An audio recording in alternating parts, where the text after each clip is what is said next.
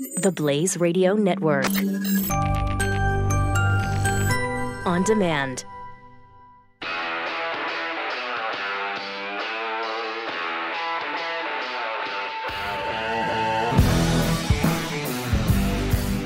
Pat Gray is here on the Blaze Radio Network.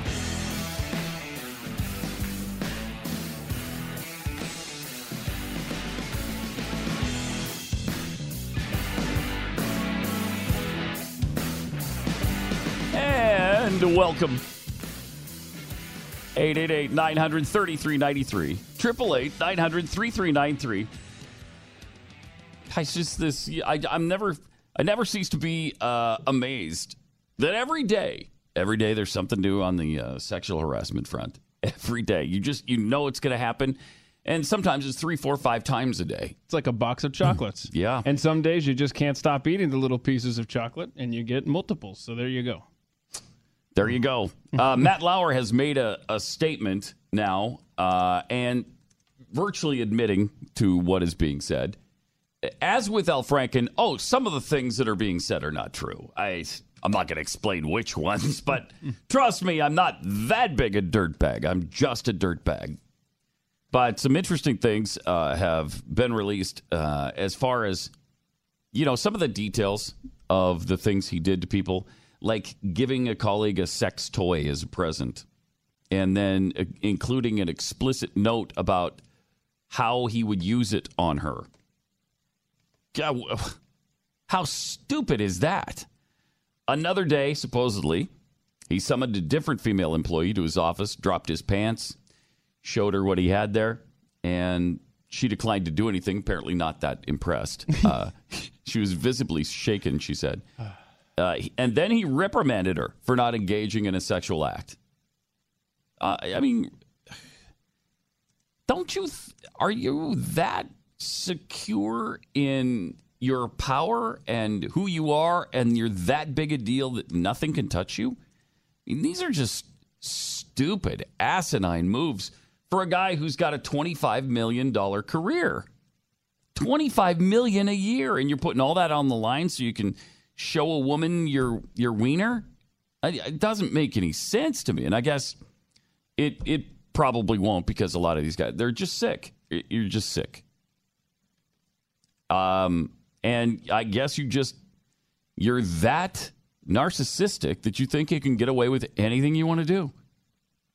Very strange. Apparently, he was a big fan of uh, the game F, Marry, or Kill.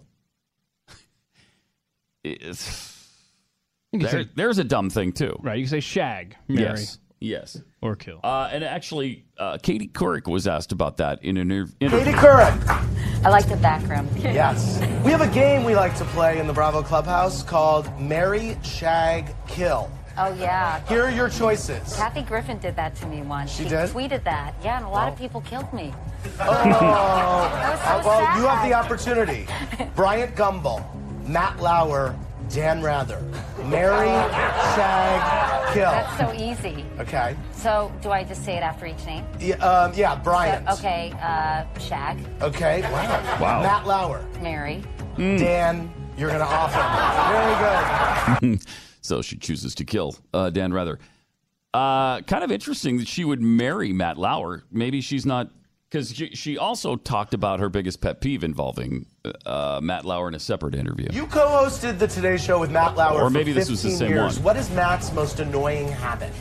He pinches me on the ass a lot. Wow. I wouldn't have a problem with that. Jeez. Okay, so despite the fact that he does that, and that's a pe- pet peeve of hers, her biggest, she'd actually marry Matt Lauer. Yeah. Maybe she she must not have seen all the signs, or she's playing the game, or she liked it. I don't know. Very strange though, because apparently that game was played quite a bit by Matt Lauer, despite his uh, clean cut image. They say, and despite being married, he was pretty fixated on women, especially their bodies and looks. According to uh, more than 10 accounts from current and former employees, there's been uh, an ongoing investigation into Matt Lauer for some time from some of these agencies. I think Variety is one of them that was looking into him. Uh, several people have been looking into his an- antics lately. And what ended everything so quickly for Matt Lauer was that he sexted female staffers at NBC, and one in particular at the Sochi Games, the Winter Olympics in 2014. He sexted her pictures of, you know, doesn't specify, but you can imagine. And uh, she saved it. And that's what she showed NBC executives Monday night. And they're like, oh, yeah, okay. That's pretty hard evidence. He sent her photos of, you know, his Anthony Weiner. Hard I- evidence. Hard I- evidence. Yeah, yes. Well, That's what I mean. I'm just. I didn't see the fact. picture, so I don't know. Okay. Uh, but uh, it was evidence. Let's just put it that way. it was evidence.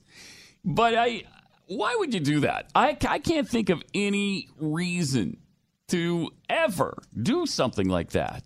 First of all, you, you're not bulletproof, and those pictures are going to turn up to bite you sometime down the road. And it did.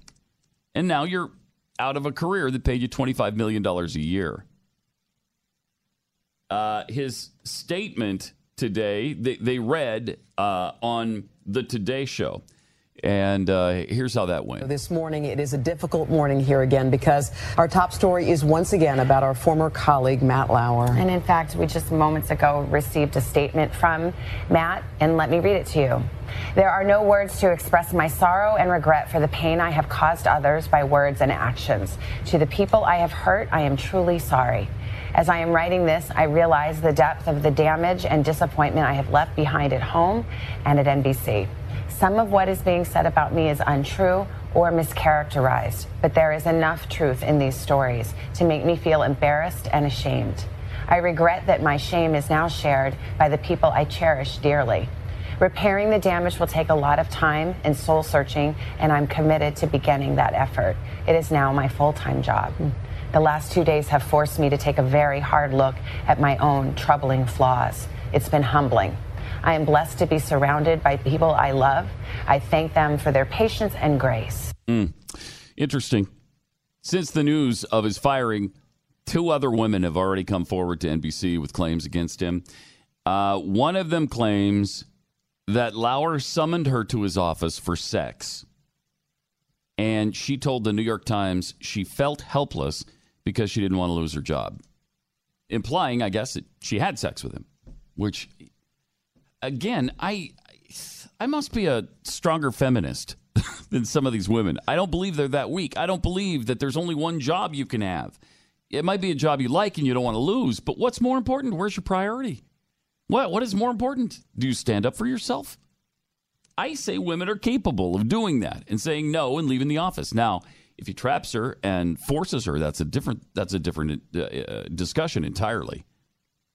But when you're just assuming that it may harm your job and he hasn't even made that threat, ah, wow. I just kind of think women can say no. And we've heard from some on the phone who have said, in fact, that they've said no.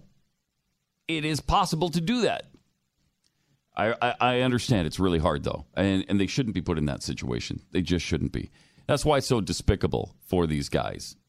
Uh, Triple eight nine hundred thirty three ninety three. Also, apparently now, Nancy Pelosi is saying that John Conyers should resign. So she's on board with that.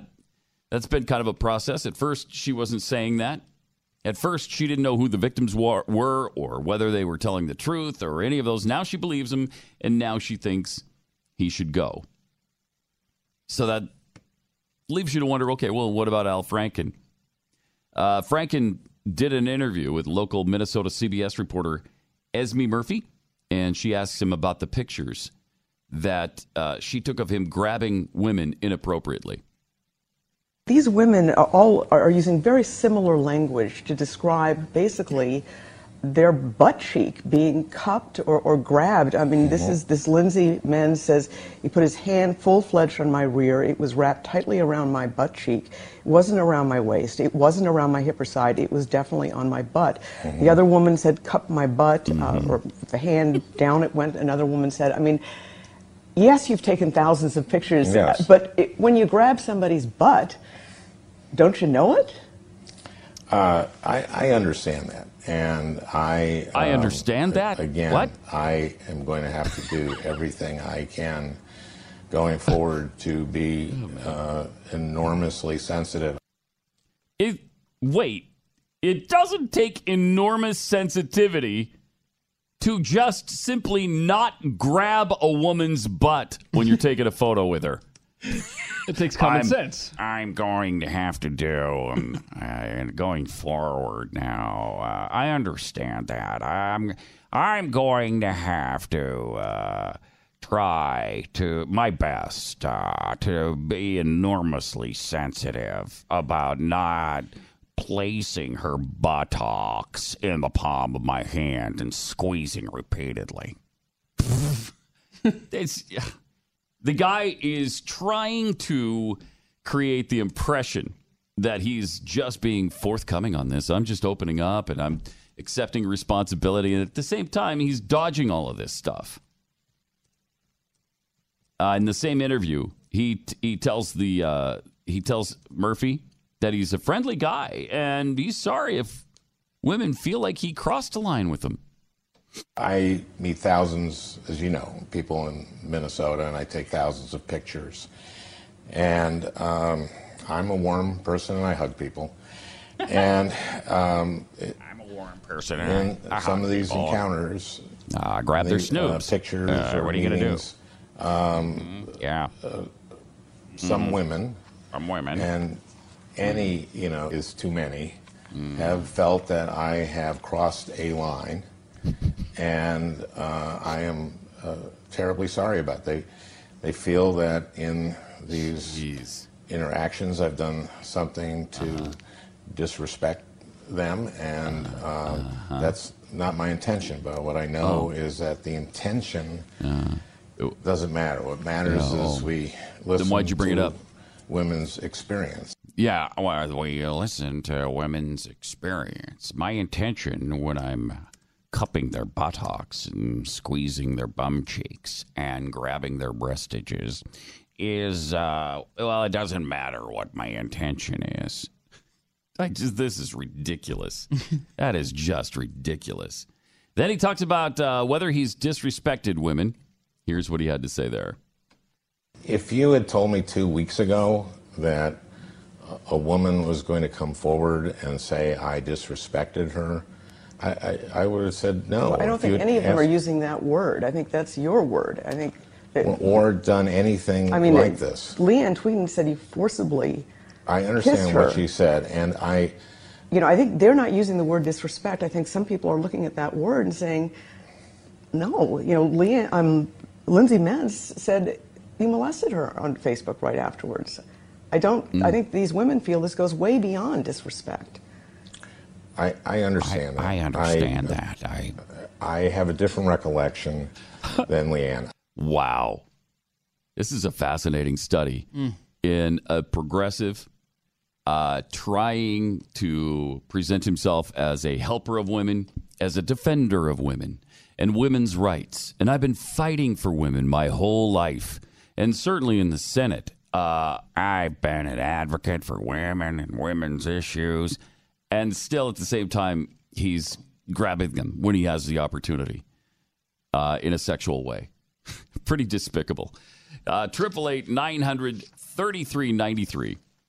Here's here's a great company, one that uh, I'm I'm really proud to have with us, and one that really delivers, and it's Patriot Mobile. You know, the other big mobile companies are committed to liberal causes. Would give to a candidate like Al Franken. They would give to Planned Parenthood. They would give to John Conyers. They were they would take your money that you pay them every month for your bill, and they donate tens of millions of dollars to causes in which you do not believe. Patriot Mobile does the opposite. They find out what you want your money to go to, and they send it there whether that's you know funding traditional family values, religious freedom, uh, right to life, pro-life agencies, NRA, whatever it is. Uh, Patriot Mobile is a conservative company, and they contribute to conservative causes. I love that. Plus, you get the same great service that you would get from the big mobile companies. You get the same nationwide coverage unlimited talk and text, starting at 20 bucks a month. You, just, you can't beat the price either. So call them today at 1 800 A Patriot. That's 1 800 A Patriot. Or you can visit and take care of it all online. PatriotMobile.com slash Pat. If you use the promo code PAT there, they'll also waive your activation fee. PatriotMobile.com slash Pat. This is Pat Gray, the Blaze Radio Network.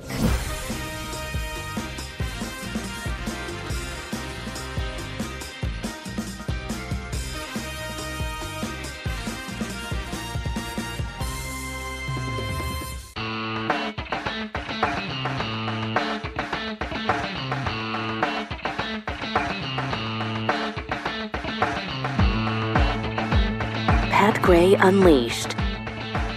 Welcome. Triple ninety three. That's fascinating. Uh, this this whole thing is a fascinating study in human psychology, isn't it? Uh, just to see all sides of this thing and and go back and look at some of the things people like Matt Lauer said to other people like Bill O'Reilly, and it's when he knows he's got all of those things in his life going on, and to sit there and grill Bill O'Reilly on things that he supposedly did but completely denies. Bill O'Reilly has never admitted to that stuff. Bill O'Reilly has explained that uh, people have come after him because he's number one at Fox, and uh, he he was innocent of those things. He had a real in one of those cases. He had a relationship with a woman who later decided she didn't like the relationship, and so she tried to sue him. And then they worked it all out. She signed releases and statements and all manner of things that said no, it's not the way it's being present- presented. And he still got hammered, and he still got drummed out of his job. In Matt Lauer's case, he's admitting to this stuff, so he did it, and uh, then he has the the unmitigated gall to grill Bill O'Reilly. Wow, fascinating. Um, and it was a sexting problem in the case of of Matt Lauer. So it was a similar case to, uh, I mean, that was part of it. There's a lot more, but it was similar to Matt uh, to Anthony Weiner in that he decided to send photos of himself to interns and staffers at NBC while they were covering the Olympic Games, the Winter Olympics in Russia in 2014. I just here's a good safety tip for guys and women for that matter. Okay. Don't take naked pictures of yourself, and then this won't happen. Noted. I mean, I just it's just a really good rule of thumb. I think I'm just not going to take a photo of myself hmm. in the nude. Then I can't send it to anybody. If my phone is hacked, they won't be able to find it and send it to anybody. I just don't have any. You remember Anthony Weiner's comments when these photos first started coming up? And he said, I can't say with certitude if those are me. what? So you might, it might be you. You might have taken these pictures. And then he said, I wish it were me. Right. Because look at that guy. Uh, did you see? You see what broke over uh, Thanksgiving break? We've got uh, local uh, Republican Representative Joe Barton, who today has announced he will not be seeking re-election after apologizing for sending pictures of uh, of his junk uh, to a woman. Wow. And I guess it was a consensual thing. And then I heard where she said um, when he when he told me he wasn't going to leave his wife, then that's when uh, I broke it off. There was a woman who actually wanted Joe Barton to leave his wife for her. Apparently so.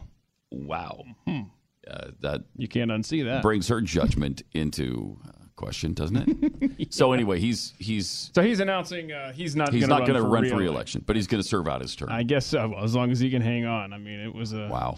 consensual thing, yada yada yada. So whatever. Gosh, it's just so much of that. I mean, I, I don't know what possesses people. Maybe somebody can explain it to me. Somebody who enjoys taking photos of themselves in the nude. You can explain what the uh, what the what is the thrill of that? How how is that enjoyable? Yeah, I would like to hear from anyone who's ever taken a picture of themselves in the nude. Yeah. We don't need to see the proof, but Right, just yeah, what don't- compo- what yeah. compelled you to do that? Yeah, because I, I just it's something I can't get my head around. Nancy in Pennsylvania, you're on the blaze. Hi, Pat. Hi. You mentioned the word wiener this morning. It brought back all the Anthony Weiner stuff. Mm-hmm. And uh, I would love for you to research and to hear what those holier than thou men like Matt Lauer, Charlie Rose, Garrison Keillor, Mm. how they reported it at the time. I think there were Oh, two yeah. separate times when Wiener was uh, caught. Three, actually.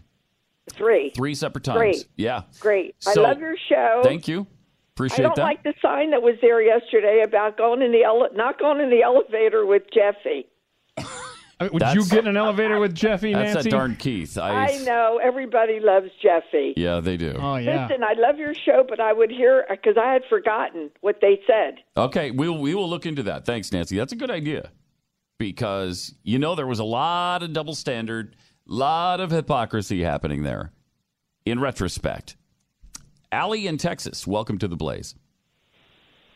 Hi, Pat. Hey. Um, I wanted to tell you, I'm a little frustrated with you because you're sitting there saying women have the right to say no and everything. And yes, we do have the right to say no, but Mm-hmm.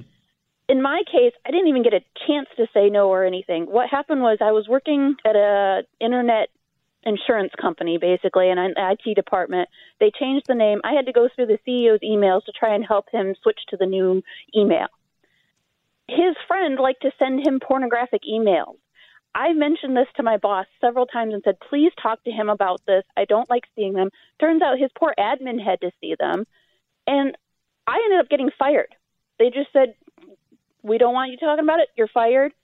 The HR department wouldn't even acknowledge that I worked there. I contacted the EEOC. They said, well, unless you have proof, and this was at the same time as a woman had like a huge stack of evidence in her own case where she had been having to deal with inappropriate emails at work and she was basically not getting any traction at all and i didn't i didn't save any of the emails or anything like that the problem was i'd been out of work for nine months before i got this job i ended up losing my town or my condo to Ugh. foreclosure Jeez. i you know i ended up in texas because of it because i couldn't afford to live in chicago anymore this was in chicago Mhm. but you know, yeah, it's easy to sit there and say yes. A woman can say no. Well, maybe she just wants to keep her job because she likes her job.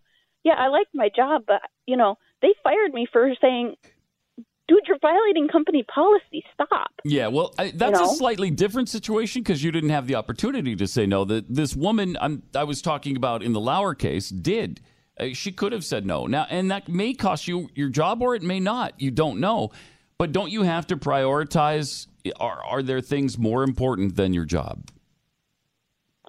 I just, I, from my perspective, I'm looking at it. She's like, you know, even if she does have the opportunity to say no, and she's looking at what if, what if, what other circumstances are happening in her life? Is she? Was, Yeah, I don't know. Like That's living true. from paycheck to paycheck, and Yes. you know, yes, she, she's going to tr- start looking for another job. She's caught blindsided by this this proposition, Mm-hmm. and the first thing she wants to do when she goes home is is is look for a new job and get out of there. But you know, maybe she has kids. Maybe there's other circumstances that she's taking care of other people, or maybe she just doesn't want to mm-hmm. lose her house.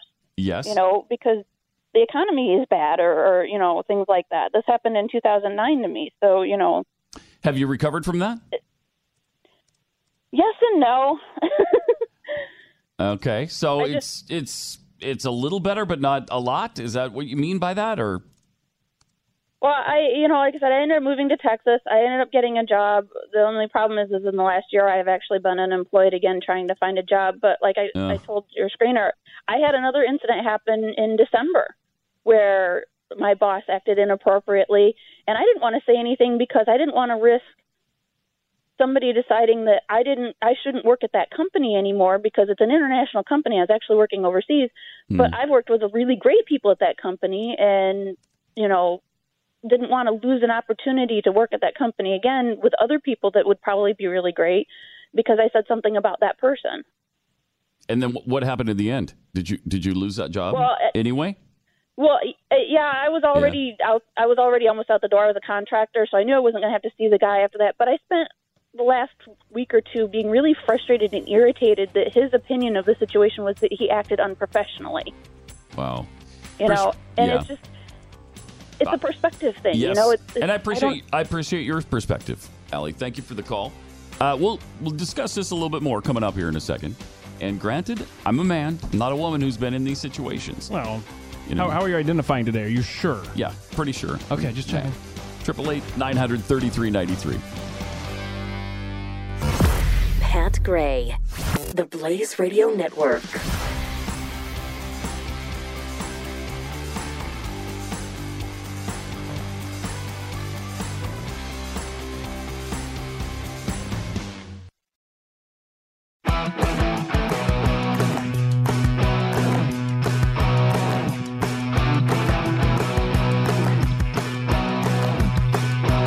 Pat Gray returns. Thanks for being here. 888 933 93. Just um, basking in the glow of these wonderful revelations about uh, all these people, these icons of journalism, movie industry, politics.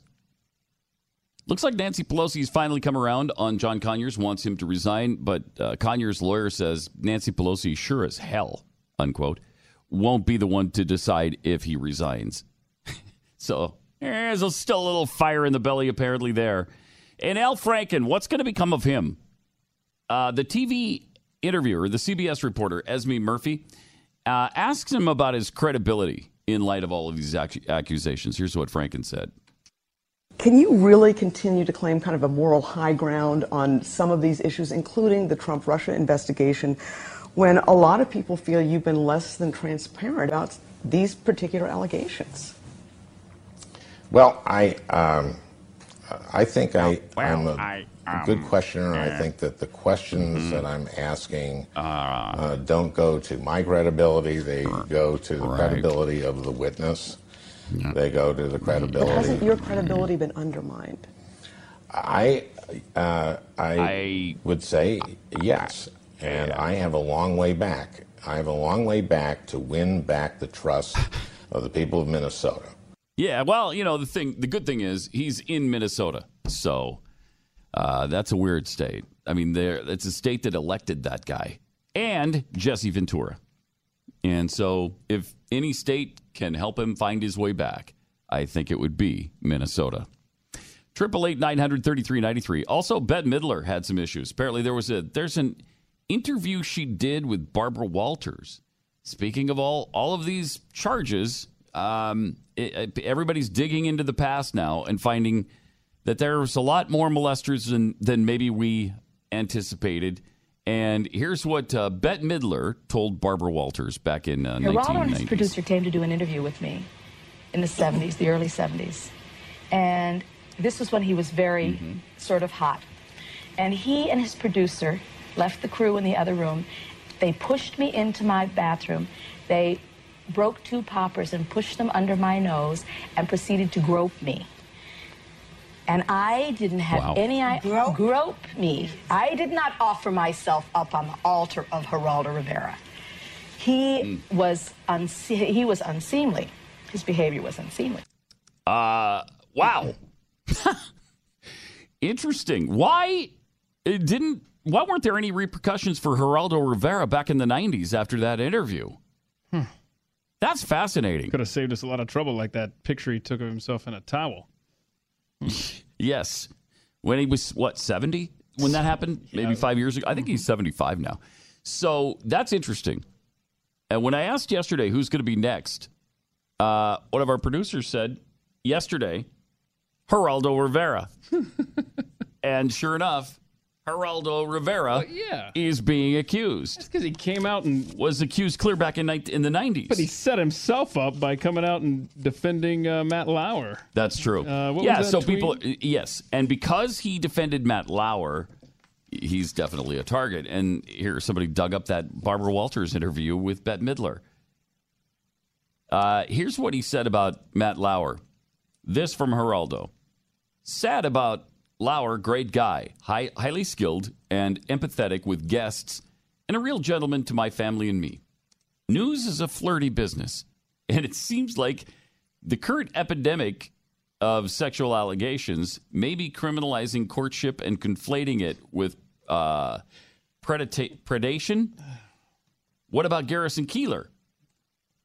Wow, that's I mean that's just a weird statement because what we're talking about with Matt Lauer was not courtship. Yeah, but congratulations to Geraldo for mixing in the word of the day off of his calendar. there. But the, with you know with the things that he has, the photos that he's taken of his own body, Geraldo and then sent him out everywhere. You can understand he probably does consider sexting courtship. wow, just just a bit. Is there anybody that's going to be safe here? I, I don't know. Is there triple eight nine hundred thirty three ninety three? Where will this all end? Barbara in Ohio, you're on the blaze. Hi, Pat. I just wanted to tell you about my experience. Okay. Um, I worked for a big company back in the early 60s, and I had a married boss who kept trying to get me to go out and was hitting on me. And eventually, when I kept saying no, he threatened my job. It, Hmm. And I had a great job. It was big money, and I wasn't going to make that money anywhere else. But I didn't care. I went to his boss, sat down with his boss, and we talked about it. His boss handled it. Within a few months, that man was gone, and I was still on my job. And I guess Wow. my point is you have to value yourself. And there are good people out there. And the man that I went to, I think uh, we were talking, I was talking with your producer about back in the day. I think things were handled differently. And we have to remember there are good people out there that will help you. And sometimes you just, I mean, I took a risk. Yeah. You know what? I valued myself more. I really agree with you on that point. Yeah, I know it's hard in the world. it is. And, but you know what? And maybe some of it goes back to religion. True. I mean, yes. we've lost a little of that in our world too. But all I wanted to say was I think there are a lot of good people out there who will help you, men included. Appreciate that. Yeah, I and thank you for that story. It does it gives a little hope, adds a little uh, ray of sunshine to this discussion that it can happen. That you and when you do go looking for help from somebody in upper management, they actually do help you rather than just summarily fire you. Because it's starting to sound like there are no good people, isn't it? It's just it feels like, geez, you've got nowhere to turn, nowhere to go that you you just must cave in to sexual predators? I'd I'd hate to believe that. Caleb in Florida, you're on the blaze. Hi. Uh, hey there. Hey. Uh, so I have been thinking about this whole situation with all of these different people coming out uh, weeks, months, even years later and saying that this person sexually harassed me. And I think this is basically one of the basic tenets of pop culture collapsing on itself. Um, basically, you know, culture has taught us for the last 20, 30, 40 years that sex is just a physical act. There's just nothing, there's nothing to sex except what makes my body feel good. Right? That's, that's pretty Yeah. much what we've been taught, right? It's just a physical thing. Mm-hmm. Well, then why is it that these women say, I felt powerless? I felt like he had emotional manipulation over top of me. Is it because that perhaps maybe sex is more than just a physical thing? There's something there's something more that happens within, you know, a sexual relationship. And I think that's something mm-hmm. that we as Christians and certainly anybody that believes that as uh, sex is more than just physical, that there's something special to that. That's something that in the long run, I believe that this is something that we can use as a way to say, okay, well, remember what we said and we pushed back on you when you said that that was just physical? Well, look, it's, it's, it's obviously more than physical to you. It's obviously more than physical to even him who, who, you know, felt like that way. So, you know, maybe in the long run, as, as difficult as this is right now, and this as crazy as, as as this is right now, in terms of feeling that, you know, everybody is a sexual predator all of a sudden, Mm-hmm. this is an opportunity in the long run to really kind of reclaim this part of culture. Yeah, I hope you're right. Um, and and I think that possibility does exist.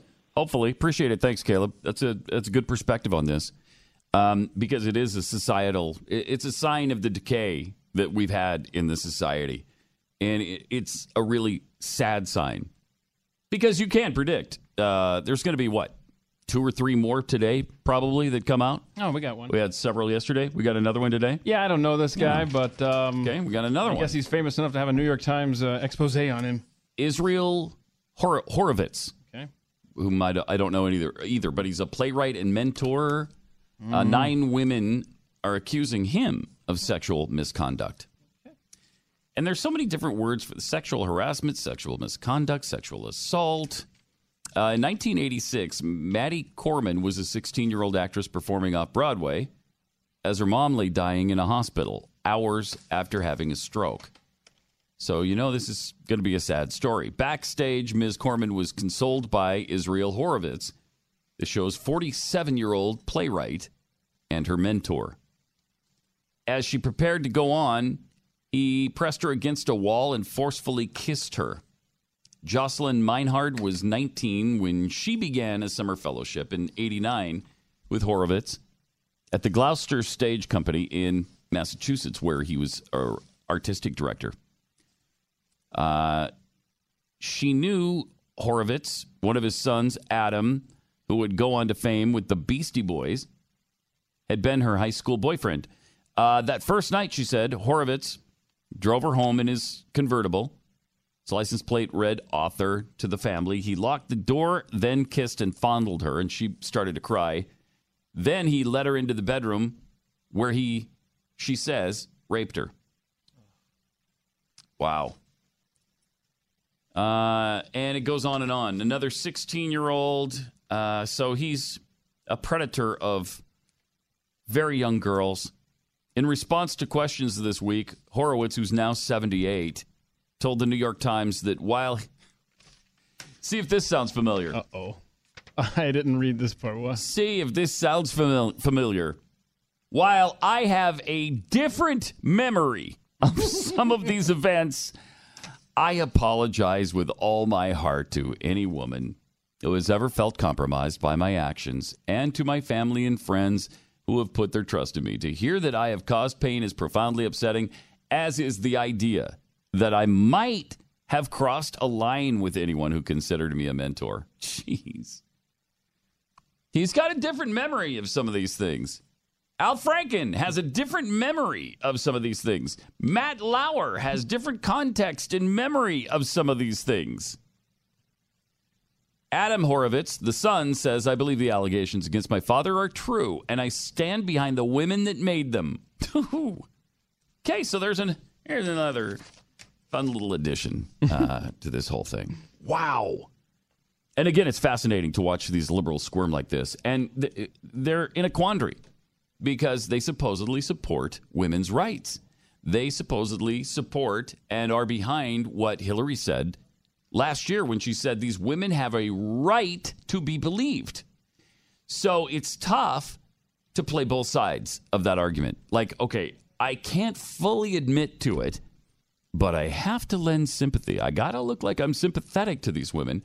So my memory is different from theirs, but gosh, if they were hurt. If there was any line I may have crossed, I don't think so, but if it ever happened through some weird, weird circumstance, I apologize. Never would I hurt a woman. I'm all about women's rights. Do you fascinating? Do you think that if this news cycle, this post Harvey Weinstein era that we're living in, had um, been generated about a year earlier, do you think that Hillary would have won the presidency in this climate? I mean, does it make a difference? Do you think? I, I really I have no idea. I, just- I don't know. She's such a terrible candidate. Yeah. She'd still be a terrible candidate. That's true. Good point. Okay. Uh, if you're sealing up your house for the winter, there could be a lot of nasty stuff locked in there with you, and you're just breathing it. And then when you kick on the furnace, all that stuff gets carried all over your house. And if your furnace's filter hasn't been changed, time to change it. There's a great solution. It's called filterbuy.com. It's really easy. You just go to filterbuy.com and then you search for your filter by size, by the brand name, or by the MERV rating. If you have some kind of unusual filter size, that's no problem. They'll just literally make one for you. So the filters are then shipped free within 24 hours. And you have it quickly. Uh, they don't charge extra for the shipping. And all their filters are made right here in the USA. It's a tremendous, this is a great company. When you set up auto delivery, you sa- not only do you save 5%, but then you don't have to worry about when to change the filters again because when it's time, they show up at your door. Go to filterbuy.com today. Get the best price on top quality filters. And again, they're shipped free within 24 hours. Filterbuy.com. That's filterbuy.com. Pat Gray, only on the Blaze Radio Network.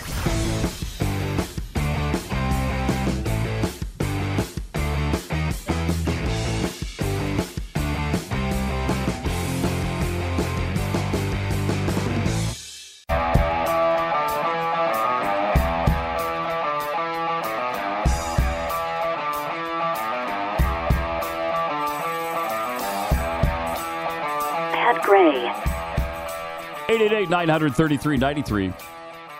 Kind of an interesting little element, side element to this whole story with Matt Lauer. Uh, the Variety investigator, the investigator that did the big story on Matt Lauer and kind of uh, broke some of the details of what he's being accused of. He came on CNN today, and you know, yesterday the co-anchors Savannah Guthrie and and Hoda Kotb both said they just found out about these shocking allegations against Matt. We're just trying to get our heads around it. Uh, the investigator from uh, Variety says no, they they knew, they were aware of these allegations. Our sources say it wasn't even considered a secret at NBC. It was known by many employees at the Today Show, including some employees that have gone on television and publicly said we had no idea. Some of the person, other personalities, on-air personalities, were aware of these allegations. And usually that's the case. When you got a dirtbag in your office, most people know they're a dirtbag. I give you Jeffy, right? I mean, You didn't have to reach too far for that one. You didn't have to go, huh? What No. who in this Didn't have to really think about it. My Jeffy. No, that's right. um, so he says, as if it weren't clear enough already, he doubled down on the suggestion that Guthrie and Kotb knew. Uh, he says, according to our sources, the co-anchors were aware of some of these allegations. They're having uh, trouble reckoning what some of these anchors said in private conversations versus what was said on TV yesterday. We believe there will be more evidence about who knew what and when that will come out in the reporting in the days to come. So yeah, I mean this this thing is just it's just burning everybody to the ground. It's no longer a forest fire. It's a volcano inside a forest fire. Oh man. Every day, a new eruption. 888-933-93 Kim in Arizona, you're on the blaze. Hi, Pat. Hi. I was I was listening to your show, and I had to tell you a couple of stories that happened to me. Okay. I had two two fellas fired. I I work for Greyhound Bus Lines, and um I was on call. So this happened in the early '90s. I was about 32, and I'm sitting out there waiting for my assignment in the smoking area, and we had a pretty new supervisor. He's about 60. And he comes up to me and he grabs my breast and said, "You know, Kim, if if you get with me, you know, I can get you some great uh charters. You'll make a lot of money." So I I was I didn't know what to do. I was young and kind of stupid, you know. Mm-hmm. So I, I went to my best friend and he happened to be my my union steward, head union steward. And he was madder than a hornet. So he says, "Kim, you got to fill out a, a grievance. And I said, okay. Well, I got to the the fourth step of the grievance process, and the the big boss is there, and um, the fella says, "Yeah, I did it, but at least I didn't screw her." And the guy looked at him and said, "You are so fired." but that's how stupid he is. You know, it could have been he he said, she said. Right, And then but- the second one, I was in. Uh, it was a slow time at my job, so I always took a part-time job, and I was working security with this young fella, and uh, he was 23, and I was like 53. And he says, "Oh, I really like young or older women and all this." So he's sending me a picture of his his stuff down there, and I was like, "Oh, brother." so I kept it on my phone, and I'm gay. Yes, gay Republicans really do exist. Okay. And my girlfriend snooping through the phone, and she she sees this picture, and oh my God, she went nuts. She was so irate. I was saving it so payday when payday came around, I you know bring it up to my supervisor. Right. And he got fired too, of course, because I had it right online. But that's how stupid these guys are. I mean, really? that's how dumb they are. That is unbelievable. and to be as presumptuous as to just walk up to you and grab your breast, or to when they barely know you to send you a photo of of their of their wiener. It, it's just I can't I can't even imagine that people are that stupid. But you're right, they are. Somehow they are. Yeah, and they deserve to get fired because Yes, they they're do. dang stupid. Yes, you know? they do. well, I had to share that with you, Pat. Appreciate. I'm an avid listener to you. God Thank bless you. you. You too. Thanks, Kim. Appreciate it. Kelly in Missouri, welcome to the Blaze. Well, hello. Um, Hi. I'm going to build on what your last caller was talking about. Mm-hmm. Um, the guys aren't stupid. It's that it's worked for them um, in the past.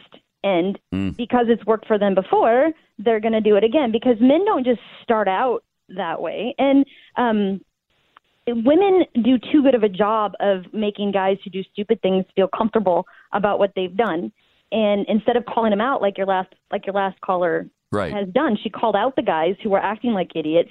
But so I see so many girls, especially young girls, um, who who play into it or who laugh it off or who think it's harmless to allow guys to talk to them this way. They don't ever set those boundaries up, and then it just builds their confidence. Um, too many when when a you know when a guy comes up to you and says, "Wow, you're so beautiful. I could make a lot of money off of you in the city," instead of saying, "Oh, haha, that's so funny," you need to say something like, "What's wrong with you? That's a horrible Right. thing to say. I'm going to call the cops. That's a threat." Yeah. You know, Don't ever talk to me like that again. Uh, Yeah. in fact, I'm going to report you to HR right now. Well, I mean, it, in that case, as a customer, a customer has said something like that to me before, and Wow. you know, I can't rec- report it to HR, but you know, I could, I Yes. can point out, hey, that's a threat. I'm not going to laugh it off and think that's cute. Exactly. But we as women are doing too good a job of making you guys feel comfortable saying stuff like this, um, so that it it, it makes it, it emboldens them, it enables them, especially you know they guys who watch a lot of porn. They think that's how women want to be talked to. That's how you pick up a girl. You go up and grab their boob, and they're supposed. I don't know. Um, what I've started doing is just asking them what in your head was my response to that. Like, how is this? Like, how did you see this conversation going? It's a good question. And is the answer usually I just thought you'd fall into bed with me? I, yeah, I, I don't know. I don't just- think they've even thought it through that far. but yeah, it's never once worked in my recollection of somebody doing something like that and it working. But obviously, it's working somewhere, or else they wouldn't keep trying it. Apparently, yeah. Well, and so appreciate the call. Thanks, Kelly. So many women are not reporting because they're afraid for whatever reason or they're uncomfortable for whatever reason. And if it doesn't get reported, then yeah, they're not going to they're not going to be stopped.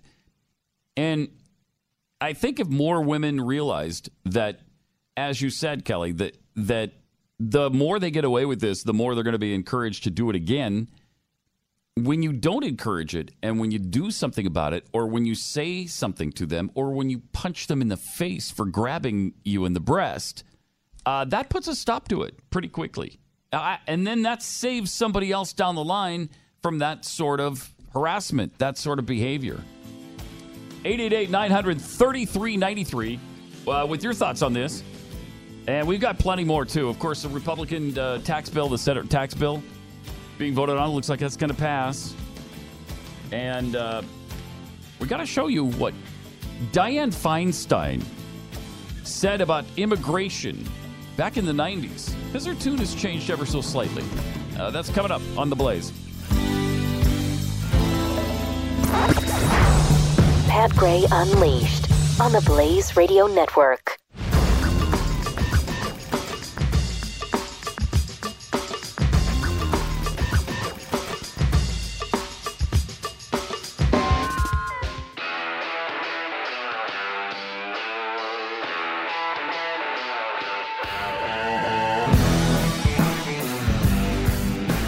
Gray is here on the Blaze Radio Network.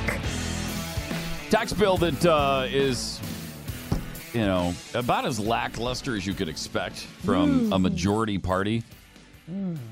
Uh, it looks like it's close to passing because it's. I mean, wh- why wouldn't it? It's just. I don't, I- you would seem to be able to get Democrats on board with this. It's just so nothing. it's just so Just so nothing. worthless. Um, Lisa Murkow- Murkowski is is going to vote for it. John McCain's going to vote for it. Yeah, that's a bad sign. Um, here's what the Senate Republicans' tax plan means if you're making 25000 75000 or 175000 a year. Uh, the savings on $25,000 salary be about $369 a year. A year, not a month. And that's, a year. That's the Senate plan. This is the Senate plan. What about the House if they get their way? Woo, woo, woo, woo. Party time, right? For the Republicans, $202 a year. 202 What are you going to do with that? Mm.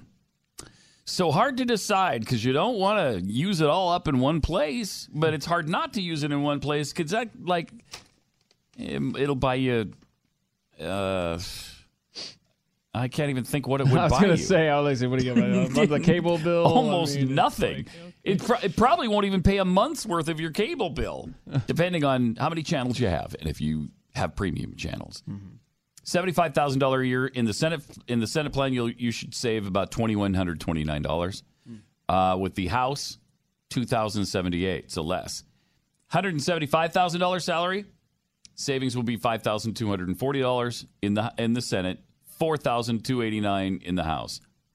Now, the House version actually has a tax increase for people making two hundred thousand or two hundred and twenty thousand to I believe four hundred eighteen thousand. Your taxes actually go up, so that you got that going for you. Congratulations. and the Senate added new tax brackets. Uh, I, it, they kept all the ones that existed and then added one. Uh, so I, I don't know. I it just it's so frustrating. Tired of the winning, So Pat? frustrating. Oh, not quite yet. No? no. I'm still looking for the first win. Okay. Actually, maybe you you could say yes. Okay, the Supreme Court justice was a win. Okay. Getting out of the uh, getting out of the Paris Ag- Agreement is a win. Okay. But I can't name another one. Uh, apparently, the president can. Here's what he told people in Missouri. Interestingly, We've already made tremendous progress, far greater really, than I would have thought. I will tell you this in a non braggadocious way. uh huh. There has never been a 10 month president that has accomplished what we have accomplished. That I can tell you. That I can tell you. What? I'd like to know. Really? There's never been a president that in 10 months has accomplished what Trump has. What have you. What, uh, okay, Supreme Court Justice got out of the Paris Agreement. I, I honestly can't name another accomplishment. They you haven't accomplished anything. Uh, let's let's uh, the FCC uh, chairman, hmm? uh, Ajit Pai. Yeah. He's good, right? I mean, he, he Uh, elevated him from being yes. a commissioner to chairman. But I think beyond that, um, I, you know, let us know what the accomplishments are. I'd be interested to hear from Trump supporters or anyone who. What, what are we missing here? Um, because it doesn't seem like a lot. And I, I'm not even placing the blame necessarily on Trump because it's the it's the feckless Congress. It's the Republicans in Congress, in the Senate, and the House that can't they can't exercise the majority that they have to get anything done. I, I would say in the case of John McCain, he's a saboteur. And uh, I think that was evidence with his vote against uh, repealing Obamacare um, Yeah. back uh, in the summer. So I'd love to hear from you uh, on some of the accomplishments that we're we're forgetting about. Triple eight nine hundred thirty three ninety three. Also, we're we've been talking about, of course, the sexual harassment charges. Uh, Matt Lauer, Garrison Keillor, Al Franken, some of the latest victims on this. And you know, as I pondered this thing, I think Democrats, progressives, liberals have they they need to shoulder a lot of the responsibility for what's going on in the workplace and in Congress and elsewhere because back in the 90s when all the Bill Clinton nonsense when his sexual harassment and assaults on women were laughed off by the Democrats shoved under the rug told that oh that's nothing oh we don't we don't listen to them oh they don't have to be believed. None of the accusers of bill clinton were ever believed by anyone on the left we kept hearing no no he didn't do that. Yes he did. No he didn't. Yes he did. And then when it came out yes he did. Ah it doesn't matter. That's his personal business. That doesn't make him a worse president. So we had a whole generation of people learn that from the democrats. None of this sexual harassment matters. So I can do what I want in the workplace. I can do what I want on the house of the floor, uh, on the floor of the House of Representatives or the ho- the Senate floor. I can do whatever I please. I'm a man. My president back in the '90s showed me the way. I just take what I want from women. Isn't that what Bill Clinton did? Yes, yes, it is. Uh, Triple eight nine hundred thirty three ninety three. Let's go to George in Delaware. You're on the Blaze. Uh, thanks, Pat, for taking my call. You bet. Uh, I, well, you were talking earlier about, I- I mean, all of this boils down to an abuse of power. Yeah. Period. Yeah. Democrat, Republicans, doesn't matter, and so on. Everything's led up to it. But it goes to show, at least in my opinion, it goes to show you exactly what founding fathers thought and why they created the Constitution and the separation of powers because no single person, and we've watched that, like you said, multiple times a day with mm-hmm. the abuse and so forth. That's why you can't trust a centralized power and you have the separations of power. Hence the reason not to go to socialism or communism because ultimately, let's say uh, Al Franken was in control of a socialistic. How can you trust someone, a degenerate like that, whether again Republican or Democrat? But you have to keep the separations of power. It's the, the Constitution wasn't just about, or isn't applied wise, isn't just simple government. It's also about society, Yes. relating to society. So Yeah. not to concentrate power. That's a that's a great point, uh, George, Yeah. and that's you know uh, uh, the the founders were were brilliant in um, in They knew we were flawed. in that they knew we were flawed, and they Yeah. they protected the the country against those flaws with the Constitution. Exactly. So yeah, that's an excellent point. That appreciate it. Thanks, George. Triple eight nine hundred thirty three ninety three. Yeah, yeah, I mean they know the nature of man, and that's that's why they studied the people they did, the philosophers they did. It goes way beyond just governmental systems with the with the founders. People like Thomas Jefferson studied the ancient Greeks. They studied philosophy. Uh, they studied theories that these men had, and that's why, as George mentioned, they put in the uh, they put in the balance of powers that they did because they knew that men will get carried away. And wow, are we ever seeing that in spades right now? Um, and they also knew that our Constitution was made only for a moral and religious people. And as John Adams said, and producer Keith has on his phone at the ready all the time, it is wholly inadequate to the government of any other. So if you're not a moral people, the Constitution can't help you. Because if you're if you're immoral, you're not going to pay attention to the Constitution, and nobody's feet are going to be held to the fire. And wow, are we ever experiencing that? And you may not realize this, but you're about to tweet out that quote from John Adams. Wow, I'm good. You're- While I'm doing this, I'm still going to tweet that out. How do you do that? I'm a man? multitasker. Mhm. I could just multitask like you can't believe. Watch me. Okay. All right. 888 900 3393. Also, Representative Clyburn, who is uh, defending John Conyers now on these sexual uh, allegations. Uh, here's what uh, he had to say yesterday when he was questioned about Conyers' allegations. Other men in other industries have faced similar accusations and gotten out of the way, resigned, stepped down far faster than he has. Right? I know you would have to give me some examples. Uh, Harvey Weinstein, Charlie Rose, Matt Lauer. Going up. I don't think who, who elected that? Right. I don't think they stepped down. Who elected them? So it's different because he's elected. the arrogance. I can't take it. With those three words, he showed you the problem in Washington. Who elected them? We're elected. We're above you, little people. We're above the little people like Matt Lauer and, and Harvey Weinstein, and you know certainly the rank and file people that uh, whose names you don't even know in this country. We're above them. We have been elected. We don't need to conform to your little people regulations. It's great. that is fantastic. Sums it up right there. When they just show exactly who they are. Wow, they're doing that right now. They're doing that. Triple eight nine hundred thirty three ninety three. That's just that's breathtaking. Um, let me tell you about GoTenna because if you are looking for a way to be off grid, you know some people just they don't want to be tracked all the time. They they don't want to be followed. They don't want to be monitored. They they don't want their purchases and sometimes it's not even that you think anything nefarious is going to happen with the government. It's just that you want your privacy. And there's there's also a a real safety portion of preparedness where you want to have enough food and water, but you also want to be able to communicate with loved ones. And so GoTenna Mesh powers the first 100% off-grid mobile long-range consumer-ready network, which means you can send texts and GPS locations without cell towers, without routers, without satellites.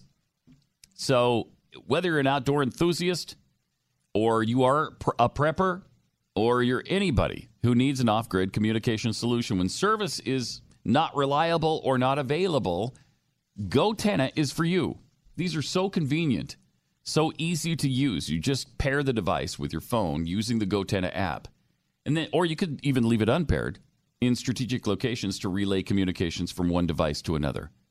And right now, when you go to gotenna.com, that's G O T E N N A.com. Use the promo code PAT15. They'll give you 15% off your order of a two, four, or eight pack of these. Super light. I think they weigh four ounces. Easy to carry in your pocket or just clip on your belt loop. They're awesome. So you can create a pop up mesh network anytime, anywhere you need to, just using this. And you don't even have to worry about cell towers. You don't have to worry about the infrastructure that failed. Don't wait until you need this, though, before you act. Visit gotenna.com right now. Just go there right now and take care of it. Save 15% with the promo code PAT15. That's gotenna.com. Pat Gray Unleashed on the Blaze Radio Network.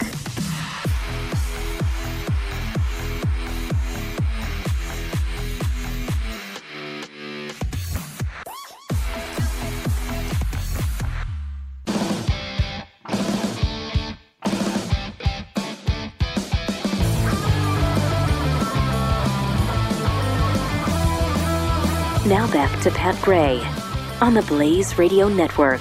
Hey, 888 900 3393. It is Pat Gray Unleashed. Uh, some things we haven't gotten to yet. Joe Scarborough's brother. I, I'm usually quite interested in his opinion. And so, Sure. So whenever there's a topic that um, I can't figure out for myself, I usually try to find out what Joe Scarborough's brother is. Like you go to Twitter and you type in search for Joe Scarborough's brother. which I mean, Right. or you could just use his name, Pat. What's his? I mean, what's his? Well, I, what's I his mean, I'm name? not going to insult people by Well, just tell me saying his his name. Like, I don't want to type in Joe Scarborough's brother. I want to know his name. Uh, all right, according to this story, it's oh. George. But of course, you knew that. Yeah, I knew it. Thank as you. I did. Okay. yes, of course. But his brother, who is a supporter of Trump, uh, said that Trump crossed the line with his tweet calling for an investigation into the dead staffer uh, in Joe Scar- Scarborough's congressional office when he was in Congress in 2001.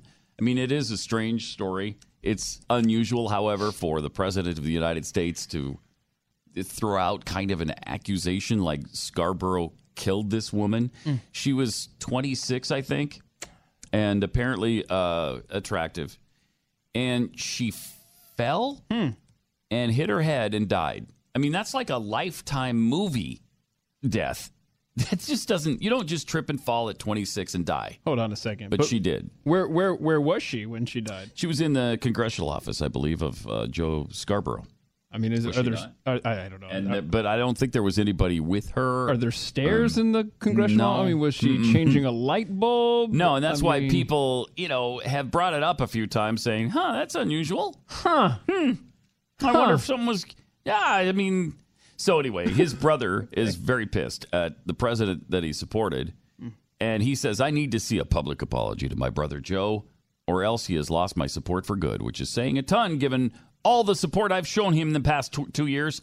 I'm sure that means a lot to Donald Trump. I'm sure he's uh, that apo- apology will be forthcoming very, very shortly.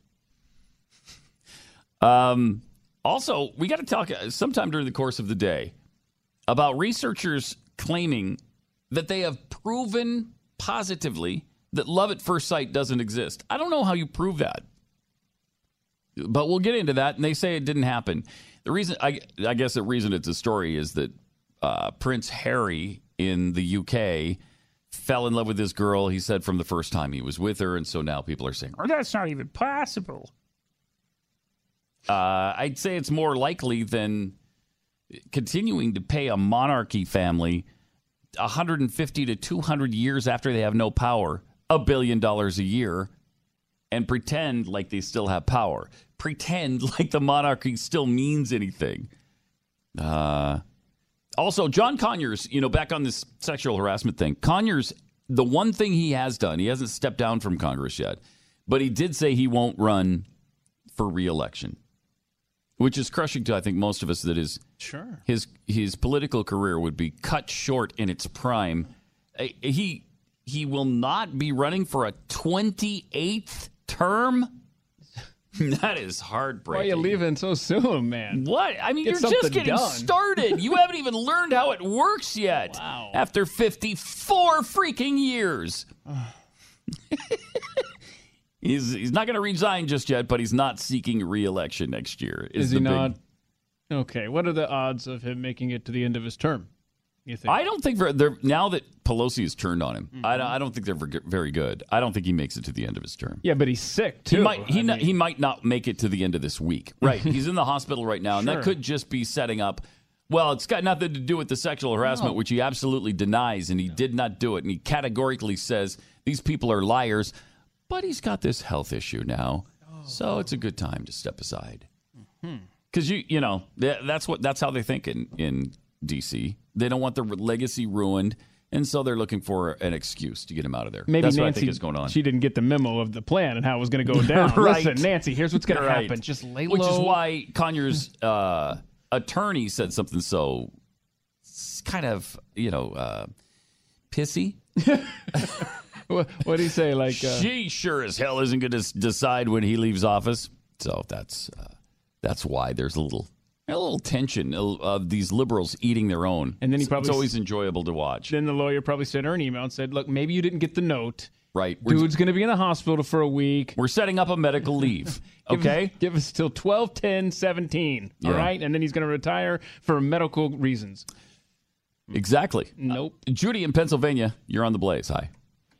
I just want to say that Donald Trump has done amazing things in Cambria County, Pennsylvania, and in Blair County, Pennsylvania. He has caused our Cambria County Fair to have mm, hundreds of thousands of people in the first day, and I've never seen it. I've been married um, in the more than 45 years to my husband, Uh-huh. only husband, and he has caused we couldn't even live in Midway. We had to wait in line for every there was for food, and we had when I got halfway through the line, I was told, "No, we ran out of food." That never happened to me since I was a child in grade school, getting a free day on Labor Day to go to the fair from St. Michael's School in Loretto. It never happened. The Cambria County Fair in Ebensburg completely so You couldn't move. You had to wait everywhere. You had to push your way through the mm-hmm. midway. This is a whole difference with Trump. It's never happened before in the history of the Cambria County Fair. And when you go, I went to Holy Name Church last Sunday in Ebensburg, Pennsylvania. I mm-hmm. had 30 cars on the way to the stoplight. Wow. And I've never seen more than three or four. Uh, We we have big we mm-hmm. have big traffic jams, and in Ebensburg, Pennsylvania, Cresson and Loretto, we're having uh, a long time to get out on the road. We never had more than two or three cars. And this is amazing. The the jobs are up in Pennsylvania. And we have had more employment. They say the unemployment has really gone down lower than it's been for many years. I don't know how long, maybe since Reagan, but it is uh, something I never thought I'd see. And the biggest thing of all is getting our Supreme Court justice in there that is pro life. And thank you, Pat. Uh, thank you, Judy. Appreciate the call. Uh, Triple A. He's also apparently uh, r- responsible for the uh, lack of quality audio on your phone. So that's Yeah. one negative that Trump has brought into your life. But the rest of it does sound really good. And I, I, I didn't know about any of those accomplishments in Pennsylvania, except for, of course, the Supreme Court justice. Uh, Robert in South Carolina, welcome to the Blaze. Oh, hey, Pat. I just wanted to make a couple of comments. This thing about Republicans can't get anything done, I keep up with this a half a years. What's going on, Pat, is the fact that you have about 10 people with an R beside their name that are really Democrats. One of them is from uh, uh, uh, my town here, Uh, I mean, South Carolina. Uh, Scott's fine, but Graham, he is really liberal. He goes along Yep. with McCain in Arizona. And let me tell you something about uh, Graham. When he ran last time, I'd always voted for him until the last time. They had a debate with all the Republican congressmen, I mean, the Republicans running to get that seat to run against the Democrat. He had 12 people in the debate on TV. They sat there for four hours and debated, and not one question come up on immigration. It Wow. blew my mind. I said, "What are you people doing?" And so he was elected. He's Hmm. for open borders, just like McCain's for open borders. Yeah, And Graham is terrible. the same way. Yeah, they's the same way. Flake's the same way. That's the main reason they oppose Trump on anything and don't. They're Mm-hmm. childish. They won't vote for him on that, and also because he got on McCain that time, made fun of him for getting locked up overseas and all that. You know, as a prisoner. That Yeah. was part of it. But he's acting like a child. But let me tell you something. Those two women that always they're voting with the Democrats now. One says she's independent. There's no such thing. You know that. The independents always vote with the Democrats. They are a holdover. And the woman from Alaska that took Sarah Palin's place, Mm-hmm. she, her, and the dad and all of them were always Democrats. She had to change hers to a Republican to get the nomination, and she won out by doing that.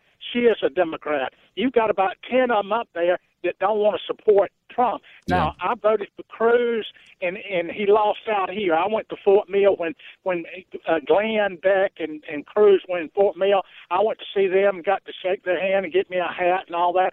I had never done that for a politician before. I wouldn't waste my time, but I did it for Cruz and for Beck because I respect both of them greatly. And I've been watching y'all for years, and I've watched you this morning. You're on now. But all this is going on, and I've never supported Trump. In fact, I voted for Darrell Castle for president. Mm. So I'm not a Trump man. Okay, it's Mhm. straight. I could never vote for Trump. But I do believe he has done some good things. But what is hurting is those that's got an R beside their name. It's about 10 of them that will not support him on things that normally Republicans would support him on. Mhm. So he's getting hurt there. Plus, if you'll notice, any time he does trying to stop the uh, the uh, uh, Muslims from coming over from dangerous countries, they may be terrorists and all of that. Uh, a federal judge knocks down everything he does. Everywhere he turns, they knock things down, like at the border and all of that. And so they're trying to stop him, uh, you know, his agenda, but it's hurting America.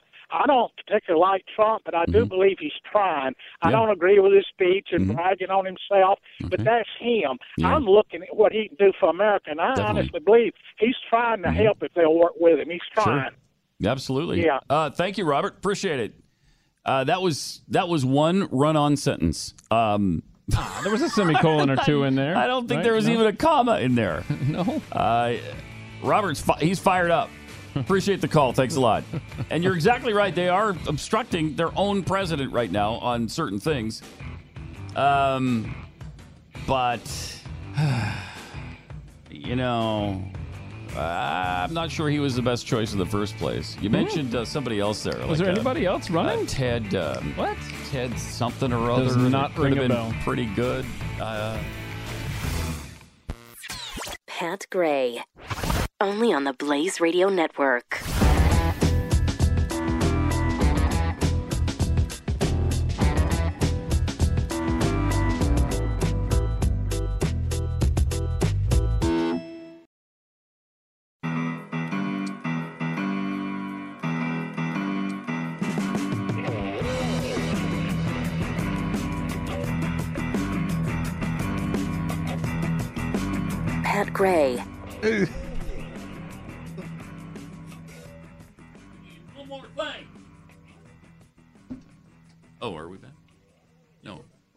Not back. Yeah, we're back. Yes. This is Yeah. the Pat Gray Unleashed program. Wow. I want to listen to your own show, then you'd know when to speak during your own show. Hmm? Usually, Oh yeah, I was well, just didn't- listening to funny- Rush for a minute. funny I didn't hear the should I not have been doing that?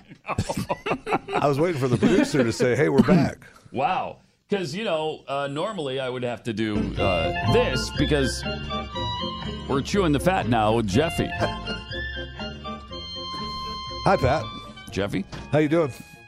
Perfect. So a couple days ago, we talked about uh, the celebration that I usually have uh, in my house over uh, the uh, Victoria's Secret uh, fashion show Mhm. uh, each year. And wouldn't you know that we were busy and I couldn't get to it. uh, two nights ago. So we recorded it and then we watched it last night. Oh, congratulations! So I apologize for being a little, you know, like a day behind on the Victoria Fashion Uh-huh. show. Wait, who's we? Who who watched it with you? my wife? Oh wow. Did she really? Amber watched that with you? Yeah. She just looking for like Fashion gift tips? ideas, fashion, Fashion tips. tips? I tell her what that I like, what I she- don't like. She wants something lacy for Christmas. Tell her what I like and I, what I don't like. I have never, ever had a request from my wife for anything that looks like any of that stuff. Have you? tells me all the time. Does she? Yeah. Hey, buy me, buy me one of those baby doll little nighties. Never. Really? That doesn't. No, it's oh. not a thing. I don't think. I don't actually think that's a thing. You would be wrong. No, no? okay. All you right. would be wrong. But one of the best parts. Now this this particular year was I was a little disappointed actually. It came from they were in Shanghai. They made a big deal about being in China, Mm-hmm. and uh, you know the it just felt like it wasn't. It could have been more powerful. But the production of the show is always great. However, this year one of the most uh, the fun thing is, is that the hometown girl, uh, model uh, Ming Xi. Uh, Ming Ji. Yeah, that's what I said. Ming XI. We're sure it's not uh, is a XL, Victoria's right? Secret. It's not XL? It is not, Not XL. XL, okay. That's another topic that we talked about the other day about Victoria's Secret going to uh, Yeah, they haven't done diversity. that, right. I know they have not. And uh, I was watching it a little bit with diversity in mind, and the entire show, I, was, I thought, no.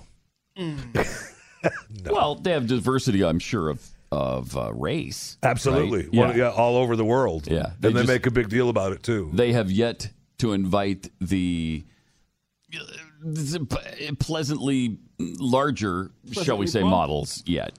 Pleasantly right? plump. Correct. I Correct. think will they be forced into that? I think so. You got to believe they will, right? I- Because I- everybody else is, is I think they succumbing. will. Yes. Oh yeah. Project Runway this year was made a big deal over it. Yeah. And uh, I think the only way they get out of it is if maybe some of the other big model fashion shows do it, Mm-hmm. and Victoria's Secret can say, "Look, we have diversity with ethnicity all over the world, Mm-hmm. and this is us. Yeah. We're not doing it." The trick is knowing Mm-hmm. when to not look up at the TV. When we're looking to get the commercials running in here. But uh, what do you mean? Please continue. Okay. But I wanted to show you that Ming Xi. It's Ming Ji. That you pronounce that Ji. Can you no, not say no, that? No, it's Ming Xi. That's what Okay. it says on the paper. Ming Xi. That's her name. She's from China. Okay. And she took a tumble. Oh, uh, walking on the on the old actually Victoria's fell down? Secret. Oh, no, yes. I feel Do we so have that? And I felt bad. that. Yes, we do. no. And I felt bad. And I, and I kept wa- watching for it because I knew it was going to come. She's got a cape on. And I felt bad waiting for it. But then, Oh, she, there she goes. slipped on her cape. But and- they made. oh, but- that's sad. But they made a big deal out of it. Like it was wonderful. They she Hmm. won the crowd. Uh, the other model comes up, helps her up. She finishes the walkway without crying. She cries backstage. I mean, they made a big Oh. deal out of hey, fall eight times, get up nine. They, I mean, they fell in love with her. She won she the actually crowd. didn't slip on the cape. She slipped on her heels. Uh, I'm No, it was surprised the that doesn't of the happen cape. more. No, I think I think she just No, it her. was It, the- looks like her. Oh my God, am I- we're gonna it looks fight like over her what she shoe slipped just on? slipped out on from underneath. Yeah, her. uh, from the cape. No, it wasn't. she no, the keep cape smiling? is behind her. The cape is behind her. All right. Did she keep smiling? Hmm? Oh no. Jeffy's upset now. You've I upset don't Jeffy. know. It that looks like it hurt though. Boy, this is Poor a big thing. controversy That's on really Pat Gray Unleashed, everybody. Did she slip on her shoe or her cape? kind of sad. But if She- you're, but she got up and finished. Yes, she did, and she, you know, she didn't, she didn't cry till she got backstage. Mm-hmm. And I almost think that it might have been, you know, planned. Yeah, no, that was. if not I'm planned. if I'm Ming Xi, and I think I'm in my hometown, Mm-hmm. and I'm gonna, how do I make myself separate from the crowd? Okay. I slip and fall. No. I get up, make a big deal out of it. Mm-hmm. So she's Chinese. It was in China. She probably got beat after this show for embarrassing her country. Planned. That's very possible. That's very possible. Anyway, uh, I feel s- I felt, I felt sorry. For yeah, yeah, it's sad. But I felt also bad. She survived. I kind of felt sorry for you know. I felt bad laying in bed watching Victoria's Secret's uh, recorded show, thinking I'm waiting for the model to fall. I know she's going to fall. When does she fall? Mm-hmm. Because I had the news. It was it was kind of fun. Okay, well, good. I'm glad you enjoyed that. Eh, well, it's just me. So you recorded it just because you were busy that night. It wasn't so you could rewind it and pause and all that other good stuff.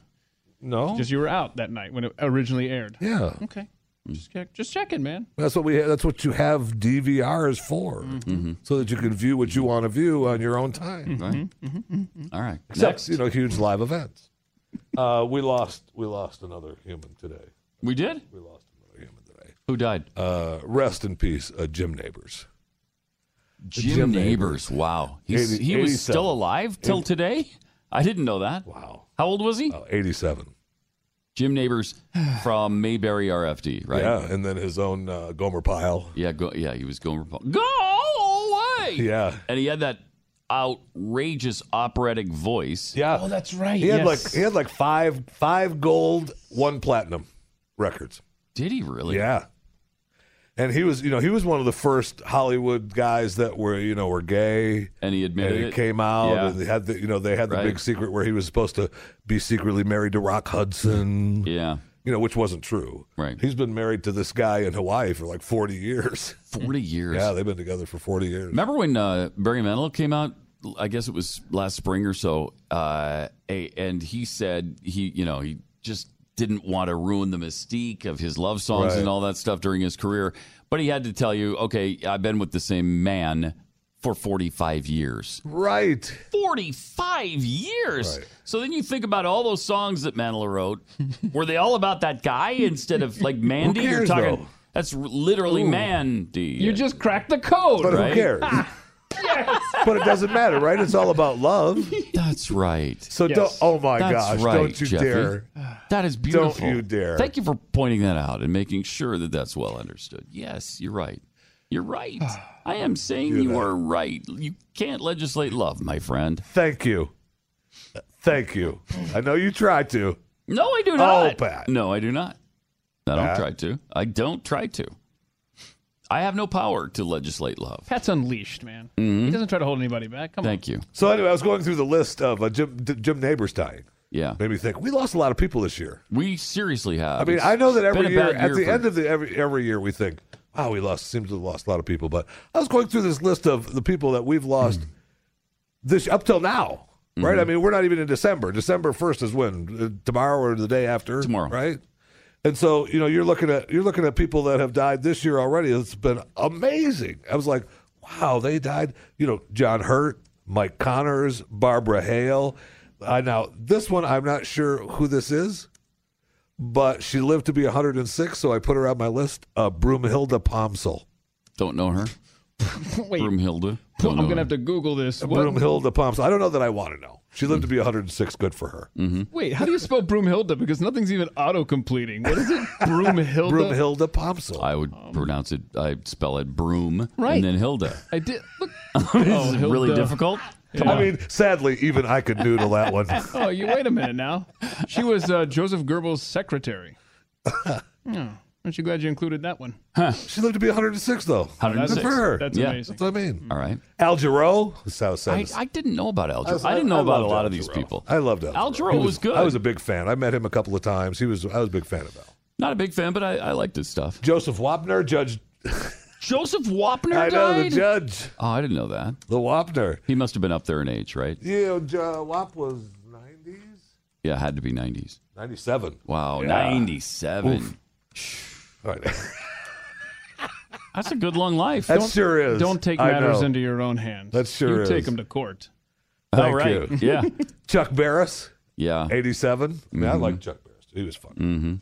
Um, I don't know about that. Although I only reason put I put him on this list, David Rockefeller, just because he lived to be 101. But Well, and he's, you know, the founder of Illuminati or whatever. The, the Bilderbergers. that's and the correct. You know the build. He had the burgers. He had the burgers. the bacon yeah. cheeseburgers. Wait, he did all that? Yeah, he did all that. Wow, He's responsible Chuck for Berry? everything. Chuck Berry Chuck died. Berry at right? 90, Fats right? Domino. Fats Domino, J. Geils, J. Geils. I didn't know about that till recently. Don J. Geils. Rickles. I missed Don. Yeah. I know you weren't a big fan of Don. Not a, not I not a fan I don't know all. why. He never liked He you. was not funny. He Don was not great. That's the reason he wasn't funny. Don was great. Gregg Allman. Yeah, I Right? yes, that's sad. It is. I mean, these are icons from when I was sure really are. little. They, I you mean, know? Mm-hmm. they, they were iconic throughout the, all these years. Even not when you were little, but Tom Petty, which you're probably getting Oh. to. yes, Petty. Right. Uh, uh, Manuel Noriega uh, finally kicked the. Didn't bucket. know he died either. I mean, I didn't really realize. I don't was really still miss alive. him, but uh, okay. uh, Chris Cornell. Chris Cornell, right from uh, Chris Cornell Soundgarden. from the United States and China Soundgarden. Yes, indeed. Yes. Uh, And the Linkin Park guy. Um, wait a minute. I'm not done with the. Uh, I'm Oh, not done with the Chris Cornell. Okay. One of my favorite songs of all time.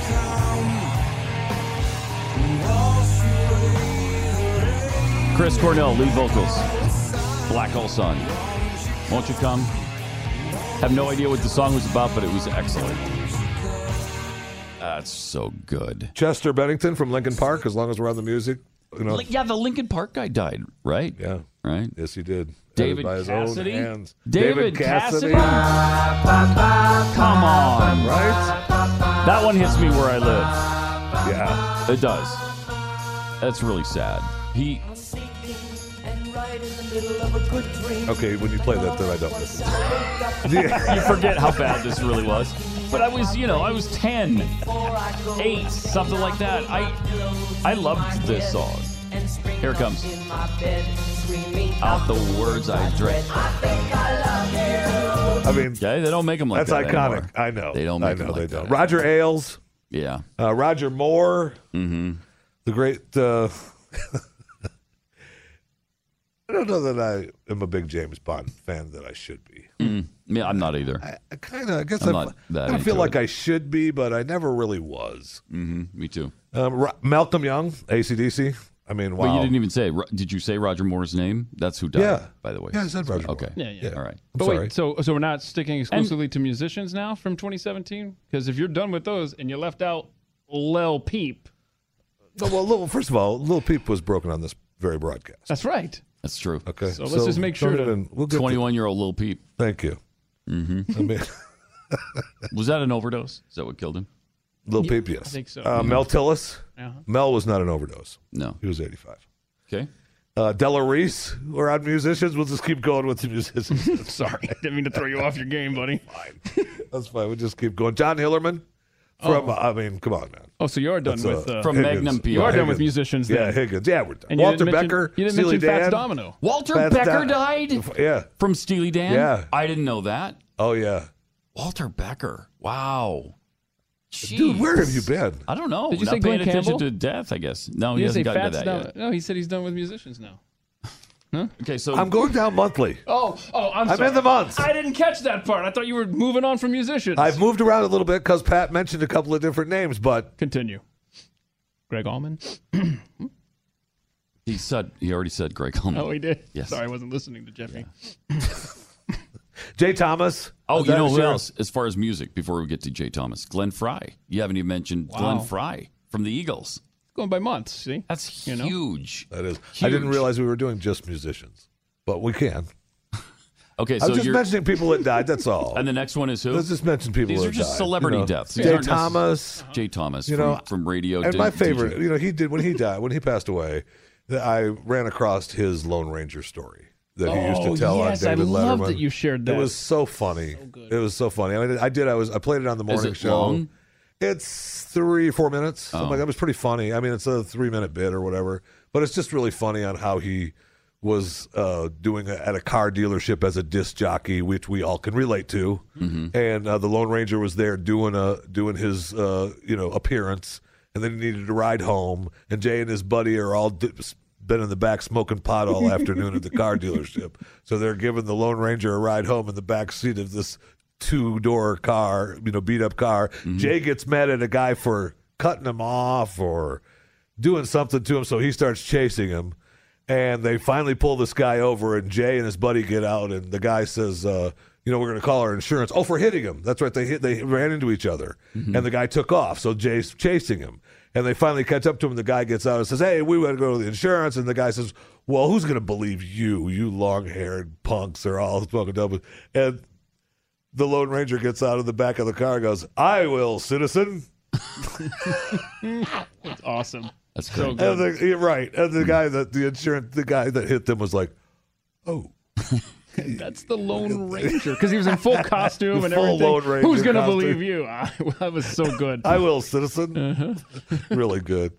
I, of course, we you know we start talking about uh, people that were in the news. I mean, uh, Charlie Gard. We, we mentioned Glen Campbell, and I know uh, Jerry Lewis, Yeah, it's a another too. another icon. Mm-hmm. Um, there was uh, Dick Gregory. I know you were a big follower of his poetry, and uh, uh, I mean, who was it really? Really? If you listen Yeah. to uh, if you listen to the Blaze, Right. I mean, Got to be a fan. dude, Dick Gregory's the man. Uh, Adam West, Yeah. right? You talk about the Lone Ranger. Adam Batman. West. I know. Um, uh, Petty, Ralphie May, my man, Ralphie May. I love Ralphie. May. What was he? Um, He was just a big fat comedian. Yeah. we were, you know, we were like, Yeah, you got that bond. hmm Sure. Okay. That's it. Is that it? I, I was thinking you might remember Y.A. Tittle. I remember my grandfather uh, talking about Y.A. Why Tittle. Tittle, big football player. I player. know he's 90. Hall of Famer. You think, when you think about Y.A. Tittle, you think, oh, maybe 150. Yeah, that's He's only 90, yeah. right? Huh. Wow. Okay. I know. It seems like forever. It sure does. And just when you read them and hear, okay, wow. And guys that I mean, you talk about guys that you grew up with thinking. Remember, you know, when, well, when you were young, Pat. Um, when I was sitting on my grandfather's lap watching the Big Red Machine and the Cincinnati Reds, you know, win all those World Series with guys like Lee May. Mm-hmm. Uh, you know, he's he just died. You know, he's seventy four. These guys, Johnny Bench, all these guys are. Wow. That's the, Yeah, they're I mean, up Ben- there. Johnny Bench is not dead. Thank, Thank goodness. L- Yes, thank the Lord. But uh, I mean, those days are coming, right? I mean, those guys, those iconic guys that were that you grew up with, Right. uh, were. Because you're so young. yeah, no, I, I don't even remember. I'm, I'm doing this for you, Right. and All right. Triple eight nine hundred thirty three ninety three. Uh, that is chewing the fat. Oh, with Jeffy. I mean, I before you say goodbye to the break. No, no, I don't care if the music is playing or Uh-huh. not. I'm just saying, right. there's The- one, the- the, my the fa- my playing. saddest person. Mm-hmm. I mean, okay, okay, Uh, we're not we're not leaving here without saying goodbye to Hugh Hefner.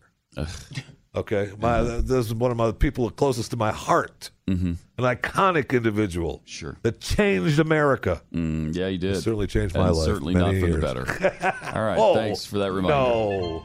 Triple eight nine hundred thirty three ninety three. More Pat Gray Unleashed coming up. Pat Gray Unleashed returns after this on the Blaze Radio Network.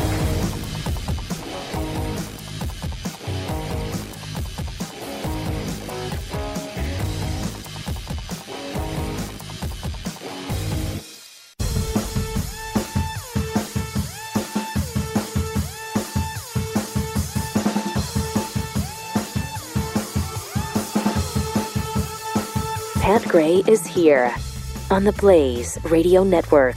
888 933 93. We were just uh, chewing the fat with Jeffy a, a minute ago and talking about some of these celebrity deaths from 2017. So many of them. So many people that, uh, you know, we grew up with, really, like David Cassidy. Like, I, I loved that guy. And, when, you know, I was eight or 10 years old. I wanted the hair to be like his. I wanted. I wanted every Partridge Family album that came out. I mean, I was stupid, but uh, Still, he was. People forget how big that guy was. I mean, he was a monster. Not not physically, but No. he was so po- he was more popular than the Beatles Oh, at one point. I, at one point, I would say, I mean that he probably neck and neck with Elvis at one point. At one point, Yes. Elvis was. I mean, yeah, uh, Elvis. when you had the show at its icon. at its height with the Partridge Family and and his singing career at its height. Yes. when he was about twenty the cover of every magazine. he I mean, sold he out football stadiums. Couldn't go. He couldn't go anywhere. I was reading once that you know they taped the Partridge Family during the week, and then every Friday he flew off and did sold out shows every weekend, and so he'd be like selling out Giant Stadium, Right. uh, while the rest of the Partridge Family is back way for the sipping tea. yeah, uh, kind of. uh, I mean, it really impactful career, and Yeah. and then it was all over. And as soon as like 1975 came around and the Partridge Family show, Bye-bye. bye bye, nobody wanted another thing to do with him. He was a heartthrob. He was a teen heartthrob. He yeah, was all of that. And you're a nice pigeonholed, and we don't want to hear. And, it, and the sad thing is, he always wanted to be an actual rock star. He wanted to sing real rock music. He didn't want to do pop bubblegum stuff. So, are you saying the song that you played is not an I'm- actual rock and roll? This one? Oh, no, I didn't. Is that you're Far be it from Are you trying to? No, this is right up there with Okay. Led Zeppelin. All right. I mean, All I right. don't talk about this whole pigeonhole I- thing, but not with this. For a second, I thought, did I hit the wrong button? Is that Black Sabbath, or, or, or is or is it the Partridge Family? And then you know, Okay, yeah, that's what I but I looked, I looked back, and it was the Partridge Family. So Might have been mislabeled in, in the system. And I think That's that was too his bad. problem when Yeah, he that's was too done with his career. That you know, the, people said, "Well, we've already got Led Zeppelin. We don't need you to." You know, Yeah, and and, no- we already look- have Black Sabbath and Ozzy, and, uh, look, go do the uh, you know the uh, the music festivals. That's what he the, wound you know, up the doing. strawberry festivals, and uh, you know, do the showboat. Here comes Yeah. the showboat, and let's go see David Cassidy. And you know, that's what you get into. I mean, it's, look, it's a living, and by the time and it ain't digging ditches, but it's not Right, playing that's true. stadiums either. That's true. By the time Glenn and I had uh, had him on the air, uh, I think we were in Baltimore at the time, and he came to because we were doing this wedding, like a trailer park wedding. Oh, that's right, That we gave David. away. Yeah, yeah, yeah. And he was going to be the he was going to be the the entertainment at the trailer park. And wedding. so he's he became the ra- the radio morning shows. You know, we can get David Cassidy to come in for these weddings. Right. All right. That's right. Yeah. So this is 15 years after his zenith. He's a nobody now, kind of. Yeah, you I mean, he's he's probably making has-been. what five grand to come in and do this kind of yeah, stuff. Probably like that. Yeah, yeah, five ten thousand Yeah. dollars to pay him and, and say, hey, sing, you know, Come sing a few of your the hits, go to the wedding, play the wedding done. march, do all that. Yeah. He wouldn't play anything that we knew him for. Nothing. he was still going through that I hate that stuff phase in his that's life, too bad. which I understand later in his life he overcame. Well, and he was like, yeah, I'd be to, happy to right. play. I think I love. I know. We just talked about this not long ago. I mean, you have to. Mm, you have to. Yeah. you Otherwise, you just become hateful and Right, all- bitter. Yeah. I mean, old. Nobody wants to talk about you or to you or have you on anymore. Right. Yeah. Instead, yeah, kind of like you, it. like you. You know, where you're old, fat, has been. Nobody wants to have you on anymore. You know what I mean? Can you still sing? I mean, I can. And I, I mean, I, I've been pigeonholed in this character, and uh, it is true. Seriously, you have been pigeonholed into a character. I have. Well, that it would Thank be, you. it would be difficult to come out of that now. And it was for David Cassidy. He never did come out well, of it. David and I are Almost one. Almost one. Except you're still breathing. Triple eight nine hundred thirty three ninety three. More Pat Gray Barely. Coming up.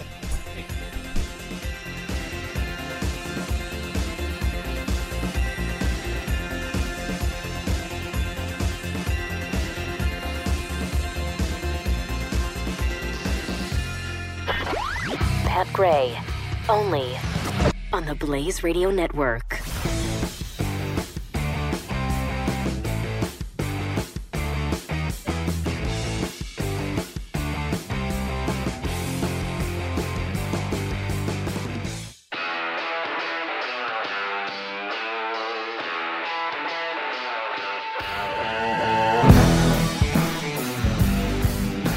Gray is here on the Blaze Radio Network. Sorry, it's a it's just in my head I was just starting with the egg shaker, man. You Oh, can't were do you? that. Let's do this. Come on. It's got to be closer. You can't hear it. Well, it's, you got to blend it, Pat. How's it kick in? Right in the middle of a good dream. Yeah, they don't they don't make them like that anymore. Uh, with good reason, actually. Uh, Triple eight nine hundred thirty three ninety three. It is Pat Gray Unleashed. By the way, if you ever think you've fallen in love at first sight, you haven't. So you might as well stop with that. I'm sorry. That train of thought. Um, apparently, according to psychologists at the University of Groningen in the Netherlands, they've scientifically investigated the phenomenon to try to work out whether the common, uh, you know, the common romantic comedy happening actually ever happens in real life. Now, disappointingly for romantics, they conducted, they concluded that what we often think is love at first sight is, in fact, more likely strong physical attraction. Researchers conducted their study on 396 participants, about 60% of whom were women. Most were heterosexual, and the vast majority were young Dutch and German students. They were then shown pictures of various strangers and asked to rate their, attract- their attraction to them, noting any feelings of love, including intimacy, passion, commitment, or whatever. And then their statements were were measured as like statements like I feel that the per- the person and I were meant for each other. They were also asked whether they felt they were experiencing love at first sight. Well, you, you can't do it that way with random strangers and just because you don't fall in love with every stranger you see. That's really weird. Yeah, that's a flawed study. Yeah. They they also studied speed dating, where participants either spent 90 or 20 minutes getting to know each other. Again, they were asked their feelings afterward for the potential partner. They took the, re- the results of the test into consideration. 32 perc- participants were men, 49 were women. Uh, and some described love at first sight, but that was strongly linked to finding the other person incredibly physically attractive. Uh, at the speed dating events, none of the instances of reported love at first sight were mutual. So they say to conclude, our findings suggest that love at first sight, reported at actual first sight, resembles neither passionate love nor love more generally. That's a dumb study. Yeah, that's dumb. Uh, I mean, that is, and they claim that scientific proof that love at first sight isn't a thing. I don't Nah. think you can prove that. No, you can't. Because even if you went to say married couples who have been together for at least 10 years and just say, "Hey, when's the first time you thought, "Hey, I could spend the rest of my life with this person?" Mm-hmm. You're not going to it's not going to be scientific. I don't think you can prove that. Even if the the the resu- results were uh, yeah, within the first 5 minutes of Mhm. meeting them. I don't think that's something you can prove. No. I will tell you, as the first time I ever saw my wife, I I think it I think it was love. Hmm. I think it was love at first sight with my wife.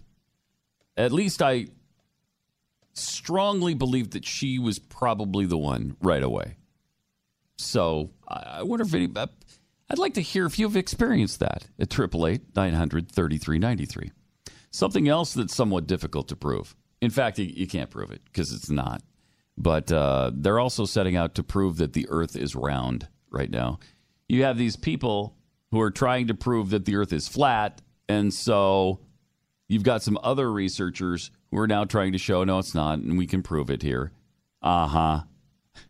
For the last 50 years, we've been able, obviously, to view pictures of Earth from space, more than 50, which might seem like all the proof you need, but uh, because those photos can be manipulated, people don't believe them.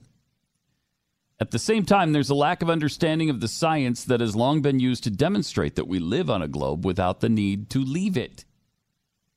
Um, if more people could see for themselves the evidence, we might be able to reverse this kind of weird trend where people are starting to jump on the flat earth bandwagon.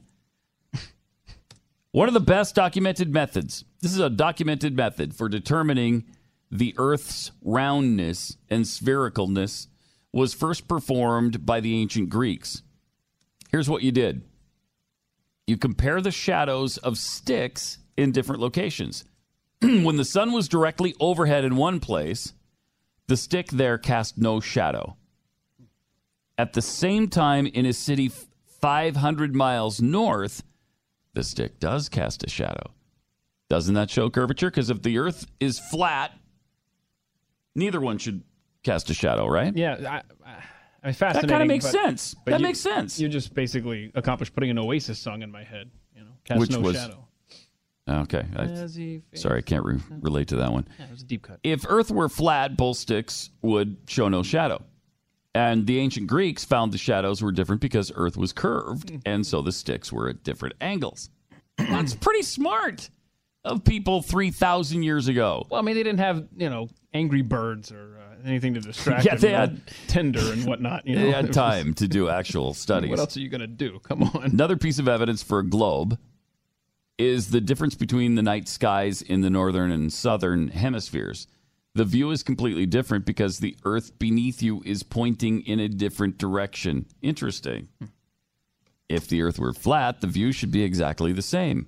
Sorry, this sounds like a lot of. I math. can't wait to try this out on is it Mike Hughes, the guy who is trying to prove it flat? Yeah, I'm not hearing back. I hope he's okay. Has he been testing his rocket in the desert and having bad results? I don't know what the problem is, but uh, He's he's actually the reason that this is back in the news, Yeah. and I, I really wanted to talk to him because he's going to take a he's going to launch a rocket 500 miles an hour Mm-hmm.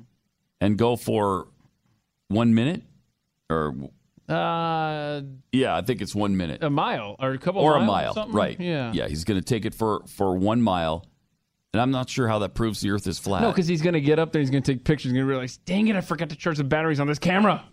and that's what's going to happen. He's going That to know, would be seriously, great. guys, it was flat. Trust me. Yeah, it'd be great. But remember, the thing that's But I'd fascinating. love to talk to him, and he's apparently not interested. I, I don't know. I mean, I'm not hearing back. But uh, you know, the thing that fascinates me about this guy more than anything is that he used to be, he used to believe that the Earth was a sphere. Yeah, he's a fairly new convert. and to yeah, and so he is really passionate about this now. Yeah. Uh, Triple eight nine hundred thirty three ninety three. Let's go to Donna in Indiana. Hey, Donna, you're on the blaze. Hey, Pat, how are you? Doing good. Great. Yeah, I was just um you were talking about love at first sight and and I just had to tell my story. Um my husband who is actually not super confident, but we had seen each other at a softball game. Um my sister and her her husband and my to be husband played softball together. So I was out there and he had seen me and he went back to his friend's house uh that night and he said, I've seen the girl I'm gonna marry which is so unlike him. Yeah. And uh we've been married for thirty five plus years Yeah. And uh it, it happens. So did you? So he he did fall in love with you at first sight. He says. he did. Yeah. Yeah, he said. Yeah. And and uh at you know, shortly thereafter we met and we've been I mean, it was immediate. We've been together ever since. Three Yeah, kids and yeah, he it, it was perfect. That's great. Yeah, I, I believe in it too, and I I, I think uh, you hear stories like that all the time from people. Um, Yeah, yeah. absolutely. It it happens. I mean, I think now it with with internet dating and things like that, it's different, but it can happen. Appreciate the call. Thanks, Donna. Yeah, internet dating has changed a lot of things. And do you remember, like 10 years ago, internet dating was considered like, what do you have, a death wish? You don't, you don't want to go out with somebody you've met on the internet. Uh, but now, I, I think it's probably at least a good percentage of the population that does find their ultimate mate that way. A lot of people. Yeah, it's gone from being, you know, wow, you're weird to mainstream to and then some, you know. Yeah. Uh, Triple eight nine hundred thirty three ninety three. Um, maybe that's Matt Lauer's uh, situation. Maybe he just falls in love with all of these women that he sees, and he he just he just can't help himself. Uh, Triple eight nine hundred thirty three ninety three. By the way, speaking of uh, Matt Lauer, let me remind you of the interview he did. This is just September. Keep in mind everything we now know about Matt Lauer and listen to his line of questioning with Bill O'Reilly. I want to put this in perspective timing wise. You were fired about 10 months after Roger Ailes was let go Correct. by the network over allegations of sexual harassment. So the network understood the subject matter. You were probably the last guy in the world that they wanted to fire because you were the guy that the ratings and the revenues were built on. You carried that network on your shoulders for a lot of years. So doesn't it seem safe to assume mm. that the people at Fox mm. News were given a piece of information or given some evidence that simply made it impossible for you to stay on at Fox News? I, I, that's a false assumption. There were a lot of other business things in play at that time and still today um, that 21st Century was involved with. And it was a business decision that they made. But there isn't any. Um, But you don't let your number one like guy go Sure you do. unless you have There- information that you think makes him. That's not true. There are billions of dollars at stake in business uh, deals, and uh, they made a decision that they could, you know, possibly prosper more without me. That's another fascinating study in psychology because uh, what goes through what's going through his mind while he's doing this interview, knowing that he's guilty of all the things he's accusing Bill O'Reilly And of. could he have not set up the situation more specific to himself? Right. I mean, Because all of those things beautiful. applied to him. Beautiful. All of them. Fascinating. And of course, now this is today's statement. This morning, it is a difficult morning here again because our top story is once again about our former colleague, Matt Lauer. And in fact, we just moments ago received a statement from Matt, and let me read it to you. There are no words to express my sorrow and regret for the pain I have caused others by words and actions. To the people I have hurt, I am truly sorry. As I am writing this, I realize the depth of the damage and disappointment I have left behind at home and at NBC. Some of what is being said about me is untrue or mischaracterized, but there is Mhm. enough truth in these stories to make me feel embarrassed and ashamed. I regret that my shame is now shared by the people I cherish dearly. Repairing the damage will take a lot of time and soul searching, and I'm committed to beginning that effort. It is now my full time job. The last two days have forced me to take a very hard look at my own troubling flaws. It's been humbling. I am blessed to be surrounded by people I love. I thank them for their patience and grace. Uh, fascinating. I just um, amazing.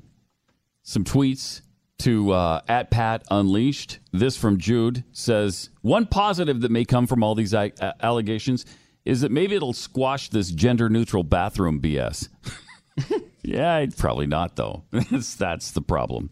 Uh, Triple eight nine hundred thirty three ninety three. Joined now by Brad Staggs. Are we still talking about gender neutral bathrooms? I didn't know it was still in the. Uh, I thought that that had long died. Mm-hmm. No, still died. out there. Still out there. Well, uh, I was going to bring along some slides of my vacation, um, just so we could, you know, talk about them, look at them. So, I Mhm. mean, that was the, the it's kind Where'd of the you- modern day equivalent. where'd you equivalent. Uh, the island of Kauai. Oh, I like the Kauai. Garden Island. Oh, it's beautiful. Yeah. It's beautiful. There's Nice. a a place over there called Queen's Bath, and um, it's all these lava rock. I mean, it's it's literally like trying to walk on the moon. So many rocks. And as I'm doing, I'm hopping from rock to rock, and I said, "You know what, Beth? Get a picture of me doing this because I wouldn't be able to do this were it not for Relief Factor. Oh. Because I thought my knees would be killing me. Mm-hmm. Mainly because I'm old, old fat guy. And it's little things that you realize in the middle of doing them. Man, if it wasn't for this, I would not be able to do it. And that Relief Factor is actually one of the very first things I put in my suitcase before I left, because you see what it does is fight inflammation. Yeah, inflammation is the, at the heart of most pain in your body. So if you fight that inflammation, ergo you're fighting the pain. Mm-hmm. See, mm-hmm. I like that. and as they say, the best time to plant an oak tree, 20 years ago. The best time to start Relief Factor, three weeks ago, because now you'd know if it worked for you. Huh. So you see, the second best time to start it is now. Wait, do they really say that about oak trees? hmm yeah. First, the best time to plant an oak tree 20 years ago. The second best time to plant one right now. Right now. You see, that's and you can take that and run with it You're a too. deep so if- I, I really am. I I- you wouldn't know it by looking at me, but I am.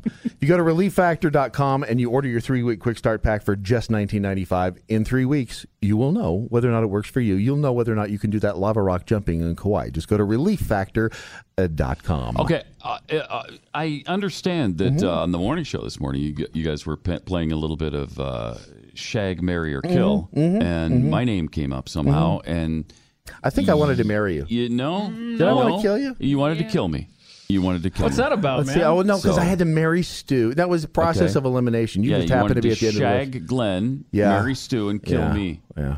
I, I didn't realize I you mean, you have harbored an that issue kind of with this guy? animosity. out of I- respect. Yeah. It's out of respect because honestly, There's no quarrel between us that I've Yeah, been I a party well, that's to. just it. I, We I don't would- even know.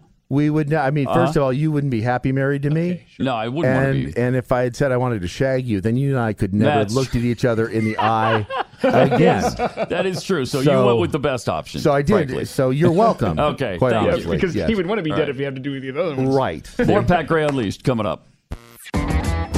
Pat Gray on the Blaze Radio Network.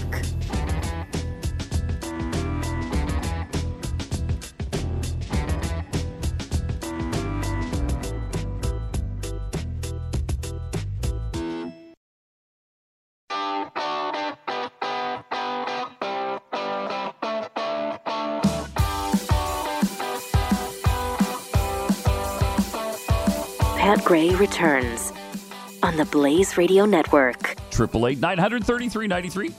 It is Pat Gray. Uh, we got to get to this Feinstein thing. Also, Harry Reid and how they felt about immigration in the early to mid '90s. It's fascinating. Uh, we were also talking a little bit about whether or not first uh, love at first sight exists. According to researchers from England, it does not. So if you think you've fallen in love at first sight, apparently you're wrong. Uh, Scott in Texas, you're on the Blaze. Um, I just wanted to talk about that love at first sight thing. When my wife and I first saw each other, she was 12, I was 14. Uh huh. And from the very first moment, she told herself, that's the guy I'm going to marry. And of course, as soon as we got old enough, we got married and we've been happily married ever since. So, How long's that been? happens. How long have you been married? uh, 34 years. Congratulations. Now, I- have you ever to a friend? Well, go ahead. Have you uh, have you asked her how she knew, why she knew, what was it that that convinced her of that? Because that's interesting No, when I'm- you're that young. You know, Yeah, you would think there's no way. How could you make a life decision at 12? What do you know, right? right? But she just knew something. Huh. Um, and in fact, her mom actually really kind of helped us to um, get together and stay together. So, So, anyway. so were you guys were you high school sweethearts? Oh yes. Yeah. Yeah. Oh, went to junior prom, senior prom together, the whole deal. Yeah. Are you the only ones each other has dated? Um, I had dated a few girls. In fact, I had actually broken up with her after we had been going together for a little while Hmm. because I had a lot of peer pressure and family pressure because of the four year age difference. Oh, And okay. uh, and of course, then she hated me because in her mind, she's thinking, "Well, you dummy, don't you know that we're destined to be together? We're going to spend eternity together."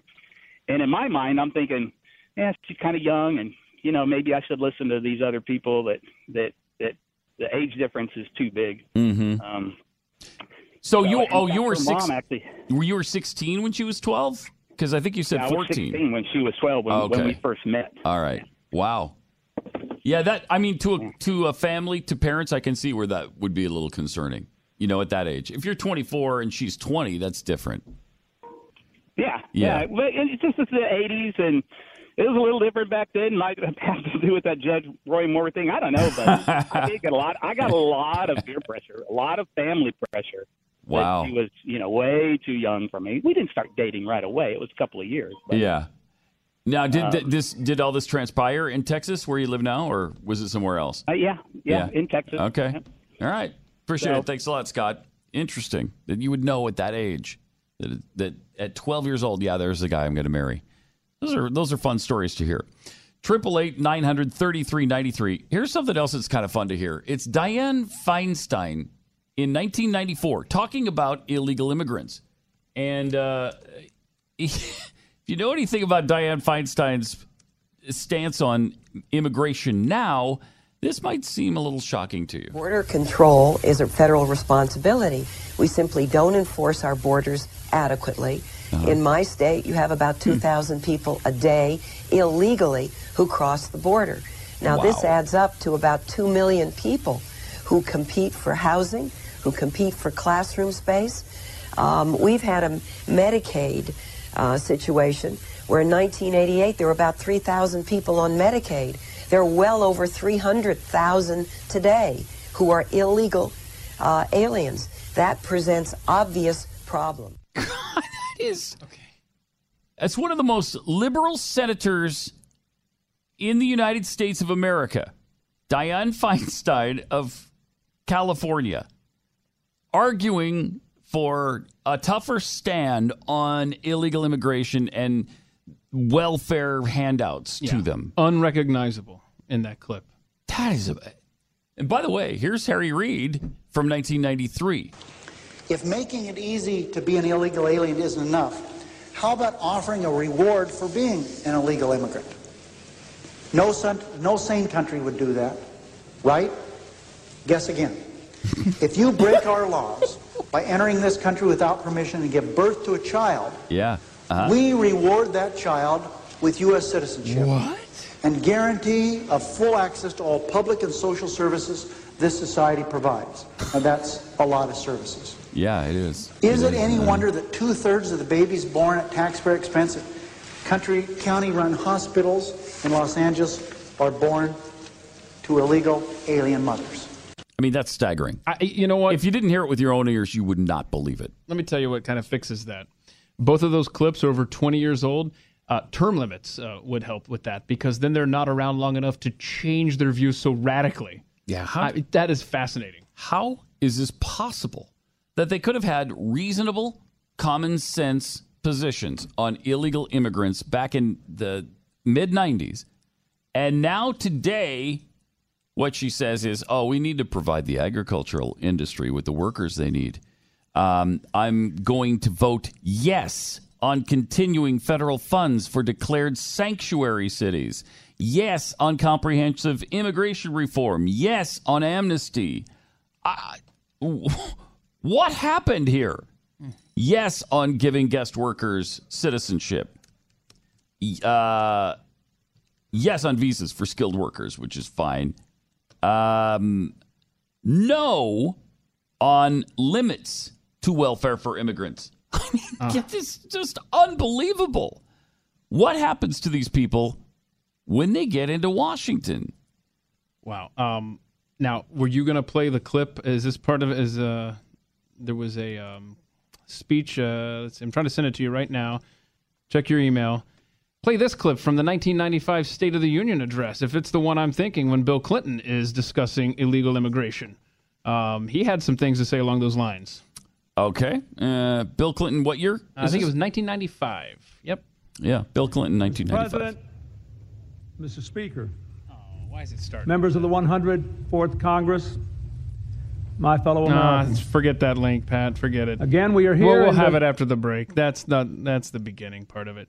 No, um, he had some powerful words. This was the Democratic president just uh, 20 years ago, um, who who some who said some very uh, Same with Fe- Feinstein and Reid. Yep. Yeah. Yep. You've got it now. I'm sorry. Reasonable on illegal. Well, we'll get to that coming Yeah. up here in a second because that, I mean, it's breathtaking. It is absolutely that. It- It's breathtaking how much they have changed and what caused that change and why. Why do why does nobody why don't any nobody reminds them? Hey, this is how you felt back then. What happened to you? That's where the press comes in. Do your I mean, job. where are the Ted Cruzes and the Rand Pauls and all the people who would call their BS on this? Hey, you know, the way you feel about immigration now, that's not how you felt then. Let's roll that tape. How did Dianne Feinstein feel about this back in 1994? And then play the thing. It would be effective, and I think it would shock her con- her constituents as to how far she's come in a you know fairly short amount of time. 888 900 3393. More Pat Gray Unleashed coming up.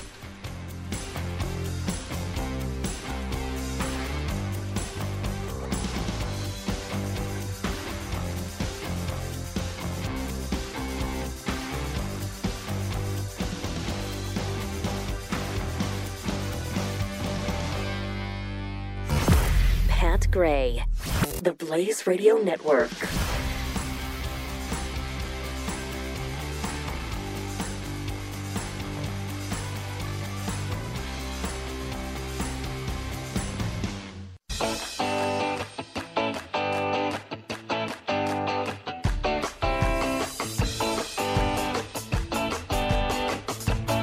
Pat Gray is here. I I'm just fascinated by uh, something we stumbled across from Dianne Feinstein, and then I remembered Harry Reid had done the same thing back in the early to mid '90s.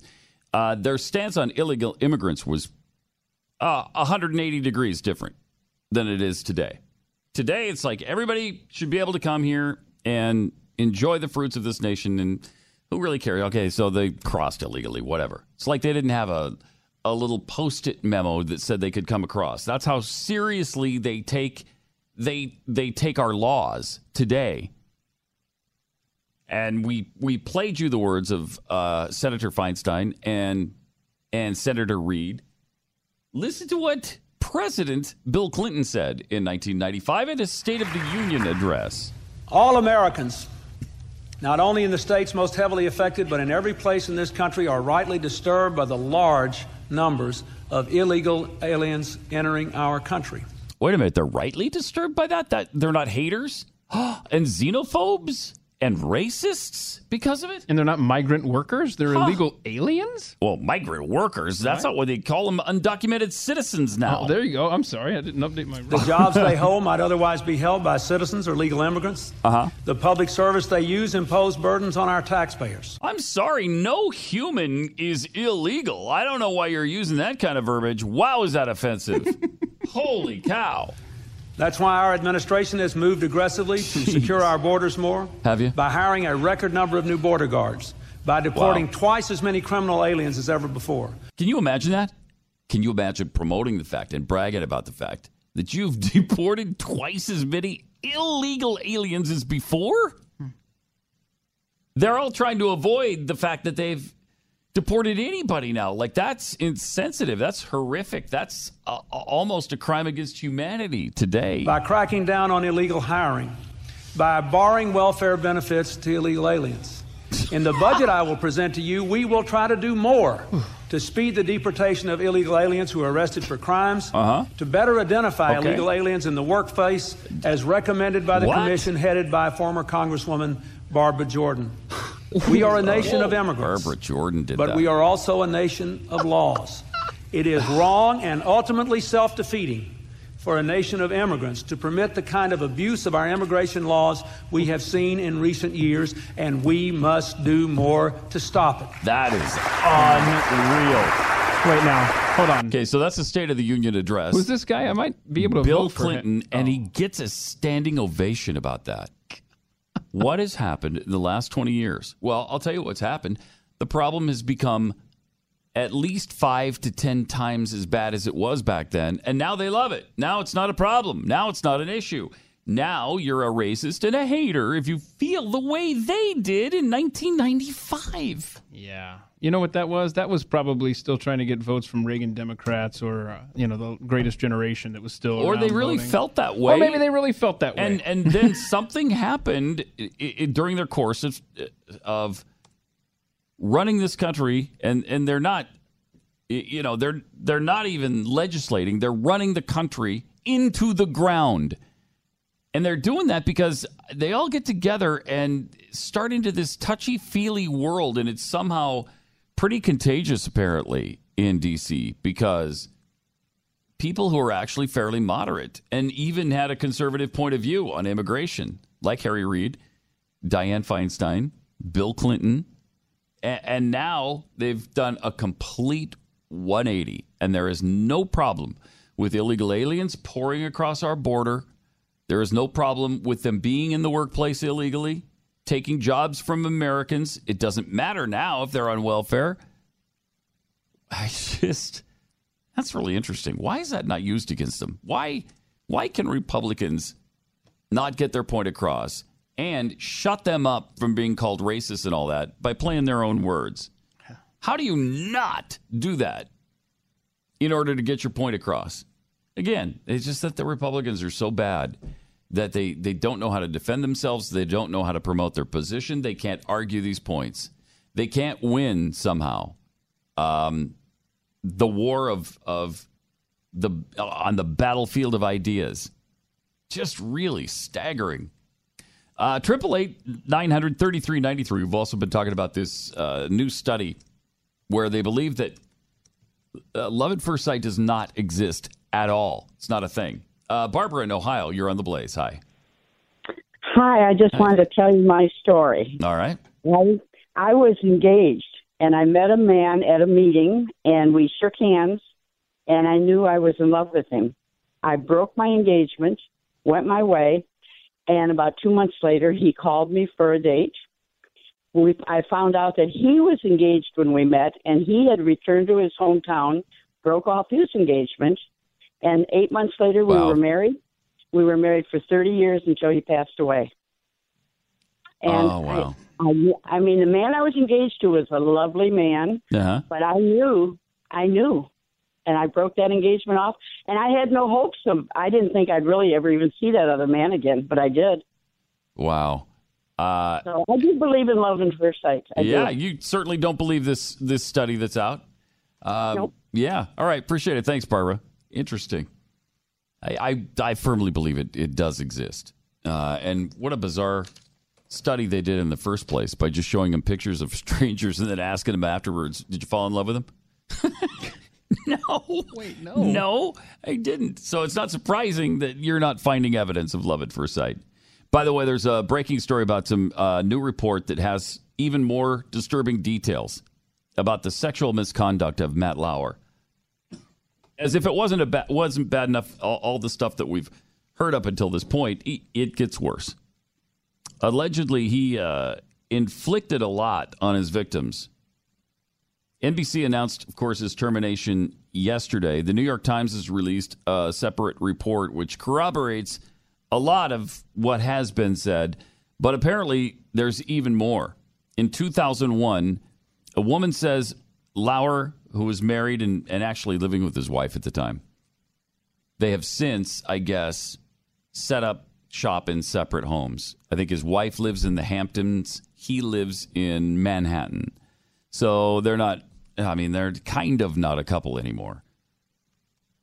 He, uh, he asked this woman to his office to talk about a story during a workday. She sat down. She says he locked the door, which he could do by pressing a button while sitting at his, at his desk. People really do have that kind Yeah. of It's just technology you know? available You in don't have to get up and walk two steps. right. Yeah, right. People who worked at NBC said the button was a regular security measure installed for high profile employees. Okay, that makes sense. Um, the woman said Lauer then asked her to unbutton her blouse. How interesting. Hey, come to my office. Let's talk about that story we're going to do on the Today Show tomorrow morning. Okay. Then she comes in and sits down, and he says, Hey, uh, Susie, unbutton the, t- the buttons on your blouse. I can't even. I can't even imagine that. I wow. How do you think that's okay or you're going to get away with that? Eventually this is going to blow up in your face. So the woman says he asked her to unbutton her blouse, which which she did. Wait, what? Which she did. There's another thing. I, I I'm sorry, I still can't fathom that. Maybe women could explain this to me. I still can't fathom how uh, he comes in, she comes in, sits down. He says, "Hey, um, unbutton your blouse." Okay. I mean, I know you want the job, but are there limits to which you will go to keep it? So she unbuttons her blouse. Okay. He then stepped out from behind the desk. Okay, so he's, he walks around his desk. And, you know, naturally, what are you going to do? Well, you're going to pull down your pants, is what he did. Pulled down his pants, bent her over a chair, and they. Uh, what? What did they do? They went ahead and. They talked about the story they were going to air that night or the next morning. In a, in a somewhat unusual way, yes. he actually just had sex with her right there at the desk. Well, I didn't see that coming. What? I thought you were talking about the news story. Now you're talking about sex in the office. I am so confused. That's Where- what how she did said. this happen? Uh, so at some point, she says she passed out with her pants pulled halfway down. She passed out? That's not. She woke up on the floor of his office, and Mr. Lauer had his assistant take her to a nurse. Uh, hey, by the way, uh, Kathy, um, Susan, who I was just having sex with, she passed out in my office uh, while we were having sex. I, I bent her over the desk, and uh, and I had my way with her. Now she's passed out. You might want to take her to the nurse, see if you know there's something wrong there. But NBC didn't hear about this until Monday night. Huh? Okay. but I still got to know what story were they talking about. I want to know this now. I'd love to know that too. the woman told the Times that Lauer never made an advance toward her again. Well, why would he? He already got what he wanted, right? Hmm. And never mentioned what occurred in his office. That got to be an awkward She- moment at the water cooler. So hey, Apparently not. How she are said ya? she didn't report the she did not report it to NBC at the time because she believed she would have done more to stop she believed she would have done more to stop she should have done more to you think you should have done more to stop him? Yeah i think i think you should have. And then she left the network about a year later. I'll give you one year to stop sexually harassing me and then i'm gonna leave okay? I'm not i'm only gonna put up with this for another 365 days. There are only so many times you can bend me over your desk before i say that's it. I'm not doing it again so on Wednesday, the episode in Lauer's office was reported to NBC News after the woman told her then supervisor, who still works at the network. Woman said an NBC human resources rep has contacted her since. Well, it's a little late for that, it seems like. Woman also told the Times about various inappropriate comments from Lauer, such as whether she'd ever cheated on her husband. Well, didn't she just do that with Matt? It seems like it. Well, she doesn't know. She passed out. Remember? I do believe that they were separated at the time. In 2001? Uh, y- the, the the woman and her husband at that time. Oh, okay, yes. the woman not, and her not husband. Matt Lauer. And so his you've wife. heard this I story heard. I yeah. already. Yeah. yeah, it's uh, Brad Staggs, by the way, joins us here. Th- I mean, this is fascinating to me. Can you do you understand the? Uh, you come into the office, okay, and she sits down, and you say, "Hey, undo your blouse." Okay, and she says, "Okay." Oh, you didn't. And mean then- He's not talking to you, Oh, man. He's sorry. just repeating See, the I story. just- I'm just- I mean, I'm trying. button up already. Apparently Sorry. misunderstood there. I'm not actually Lord, asking you to do these. My So gosh, So I'm then he walks around the desk and pulls down his pants and says, "Come over here and, and bend over." You forgot the step. You forgot the most important step. Which was? He pushed the button under the desk. the Oh, yeah, he locked the door. Yeah. How cool would that be to have that button? It'd be cool. Joke. Uh huh. It would be cool. However, I'm not sure that's the sali- the salient point here. yeah, I still want to know what news story they were going to discuss that's not been addressed here. That's the point we're trying to get to the bottom. Thank you. Yeah. Was it, a, was it a story about Iraq? I, I, Right. I don't know. Isn't that amazing? That's a. Eh. This is 2001, so maybe it was prior to September 11th. Maybe. Maybe it was September 11th. Maybe. Stressful day. Uh huh. I mean, it could happen. I mean, this is just unbelievable to me. And then, you know, you, you have your way with her, and then you have your assistant, uh, hey, take her to the nurse. She passed out while I was doing her.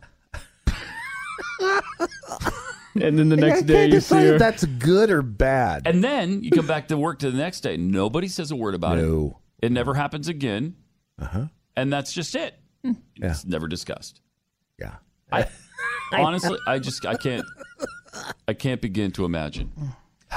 All right, and you know, it, it's a good thing you can even hear these things going on because uh, there was a time, if I'm not mistaken, Brad, in your life. That's a flawless segue Yeah. brewing here. Yeah, I do you too. didn't- 'cause- You didn't hear so well. Right. Well, and I'm, you know, not to belittle any of her claims, but I'm thinking Mm-hmm. maybe he said there's a mouse, not unbutton your blouse.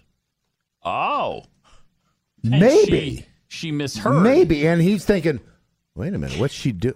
Well, I'm not an idiot. I'm going to go with the flow here. Mm-hmm. It, you know. And you lock the door so the mouse doesn't escape. Right, right. It's the it's the don't let the mouse out button. Yeah. I mean that's we've had those in offices before. Everybody's got one of those, right?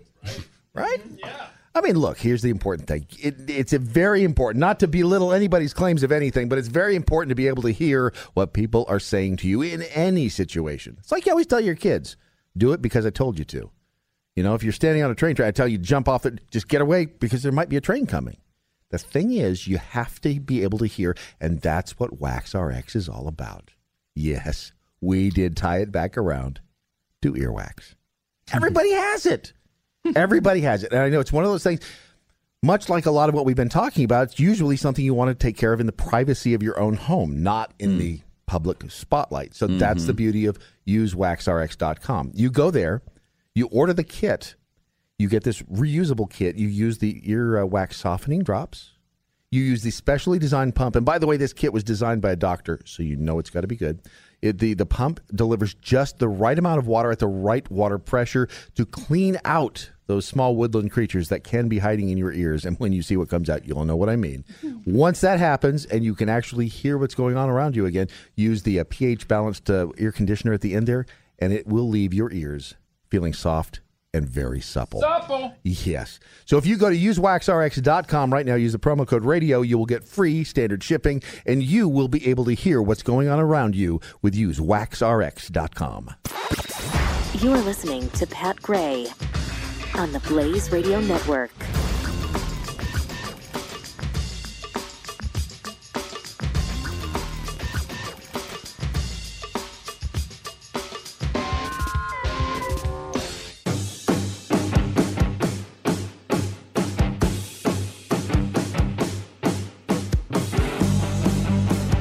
Gray returns on the Blaze Radio Network. Boy, I'd still like to hear from somebody who understands this mindset. I, I just, I don't. I, I guess a job is more important to you than pretty much anything. Is is that uh, because if you're willing to, just because your boss says, "Hey, unbutton your blouse and bend over this desk," and I'm going to do whatever I want uh, and you don't say anything, you go along with it, you don't fight it, you don't try to leave. Um, wow, that job is really important to you. It's pretty, it's pretty, it's like all important to you, isn't it? Uh, triple eight, nine hundred thirty-three ninety-three, and we are really finding out a lot about Matt Lauer these last couple of days, and he certainly isn't. I, I would never have suspected him of this kind of thing. You know, I, I guess there were rumors. I don't think I ever heard him that he was kind of a ladies' man. This is not ladies' man stuff. You're just an abuser. You're you're almost a rapist. And maybe we'll find out he's done that too. I don't know. Uh, but the allegations keep coming in, and the more you dig into this, the ickier it gets. Triple eight nine hundred thirty three ninety three. Uh, Joe in Illinois, you're on the blaze. Hi. Hello, Pat. Hey. How are you? Doing Good. Thanks for asking. You really Good. concerned, or are you just making small talk? No, man, I'm concerned. And look Ah, at the look Great. Yeah. on Franken. When you watch Franken on this video, Mm-hmm. you see his eyes when about you know halfway through when he makes reference to this accuser he closes his eyes and squints them and turns away from the camera. His body language is overwhelmingly not only i'm guilty but completely disrespectful. I'm holier than thou. I'm sad i got caught. Mm-hmm. um, if he were innocent he'd be boldly looking at the camera and saying i didn't do this. This didn't happen. Oh, yeah. uh, but it, my point i want to make is the body language with his eyes Yeah. Yeah. Are you, I mean, have you studied body language or you just. Yes, Yeah? I do. I Okay. actually do. It's part of my. I'm. I'm. I'm a part of my business training and things that I do uh, in my course of profession. And I do study body language definitely. What do you, what do you do for a living? Well, I'm in real estate. Okay. So, uh, 25 years in buying and selling houses, and so uh, it comes in big uh, handy, obviously, to take seminars and learn about that. Uh, when it comes to men and women interacting together in the same room, losing interest, uh, that kind of thing, is, it becomes important, as you probably could imagine. Mm-hmm. Mm-hmm. I, I would never guess, though, that my realtor is uh, watching and monitoring my body language when I'm looking at a house. Uh, do a lot of realtors Yeah. do this? Absolutely. Really? It's one of our, you might say, uh, tricks of the trade. Wow. Uh, and you always key, you can always key, the women are the ones to really watch Yeah. because they make the decisions Yeah, ultimately. that's for sure. Um, That's for sure. but oh yeah, body language is very, very important. Well, let me ask you and this. your body language. Let me ask you this. Uh, why is it that only a realtor can be a member of the National Association of Realtors? Because it's the National Association of Realtors. Oh, all right. Oh, Joe, I've got a question as Don't well. you think that's a little exclusive, Joe? Mhm. I think that's a little It exclusive. is. Yeah. Hey, we've got a club that we belong to, and you can't join. Ha ha ha. ha, ha. Joe, Joe, Joe, with your expertise in body language, um, I don't know that you've ever had the opportunity to to watch the show on the Blaze TV, and if you haven't, uh, I, I would encourage you to go there and try it out for uh, uh, seven days for free, and uh, maybe report Every day since it came on. Oh, thank you. Well, Every day awesome. since Well- it came on. well, then I- and, and I've been Pat's show as well. Well, I've, oh, great. Thank you so much. Thank we you. appreciate that. Um, have you uh, come to any conclusions on the body language of one of our coworkers, uh, Mr. Jeff Fisher? Um, has, has anything stood out with well, his Jeff, body language? Yes. Jeff is very nervous about everything in general, I'd say, and yeah, he's he's got a case of the skitchiness we call it. Yeah, Uh-huh. He's- he's kinda skitchy. He screams, "I'm guilty of everything," doesn't he? It just screams. He he screams, "I've done it," and I don't know who knows, but I know somebody knows. You've got it. Thanks, Joe. Appreciate the call. You, I've done it. Whatever it is. yes, that's me. Guilty. So great. Oh, boy. Uh, Triple eight nine hundred thirty three ninety three. That's going to put realtors in a whole different light to me now. I'm going to be watching them for watching me. Yeah, what is that? I don't know. That's kind of creepy, though, that you're checking out my body language and my moves. And uh, I guess it would help you with the sale, though, wouldn't it? I, I guess. You'd know for sure if they're just saying they're interested so they can get out the door or if they're really interested. So it probably comes in handy when you're actually trying to sell something. Um, meanwhile, uh, it'll be interesting to see later as this day progresses. Now that details like this have come out, where he's, gee, I mean, this is way beyond. I think, well, certainly way beyond what we thought yesterday, And so, what will tomorrow be like for Matt Lauer? Who knows? Again, though, he's hedging like Franken does, in that I don't recall these things, or some of these things are not true, but there's enough truth there to embarrass me. Well, all right, what part of it is not true? Tell us that. It was the day. But he has re- expressed sorrow and regret for the pain I've caused. I mean, you know, if these things are true, you you almost you're like a predator. You're you're just you're a menace and a serial harasser and assaulter. Uh, um, and he's joined quite a group. I like Putin on a Ritz who tweeted, um, Bill O'Reilly needs to interview Matt Lauer and ask him the same questions. Oh, wouldn't that be great? Please. Please. We got to bring that up to Bill tomorrow because you'll be hearing Bill, Bill O'Reilly on Glenn's show, uh, as always, happens every week. And you'll be hearing us on our show uh, tomorrow at most of the same time. Triple eight nine hundred thirty three ninety three will be the number to call then to talk about whatever you want on F It Friday here on the Blaze.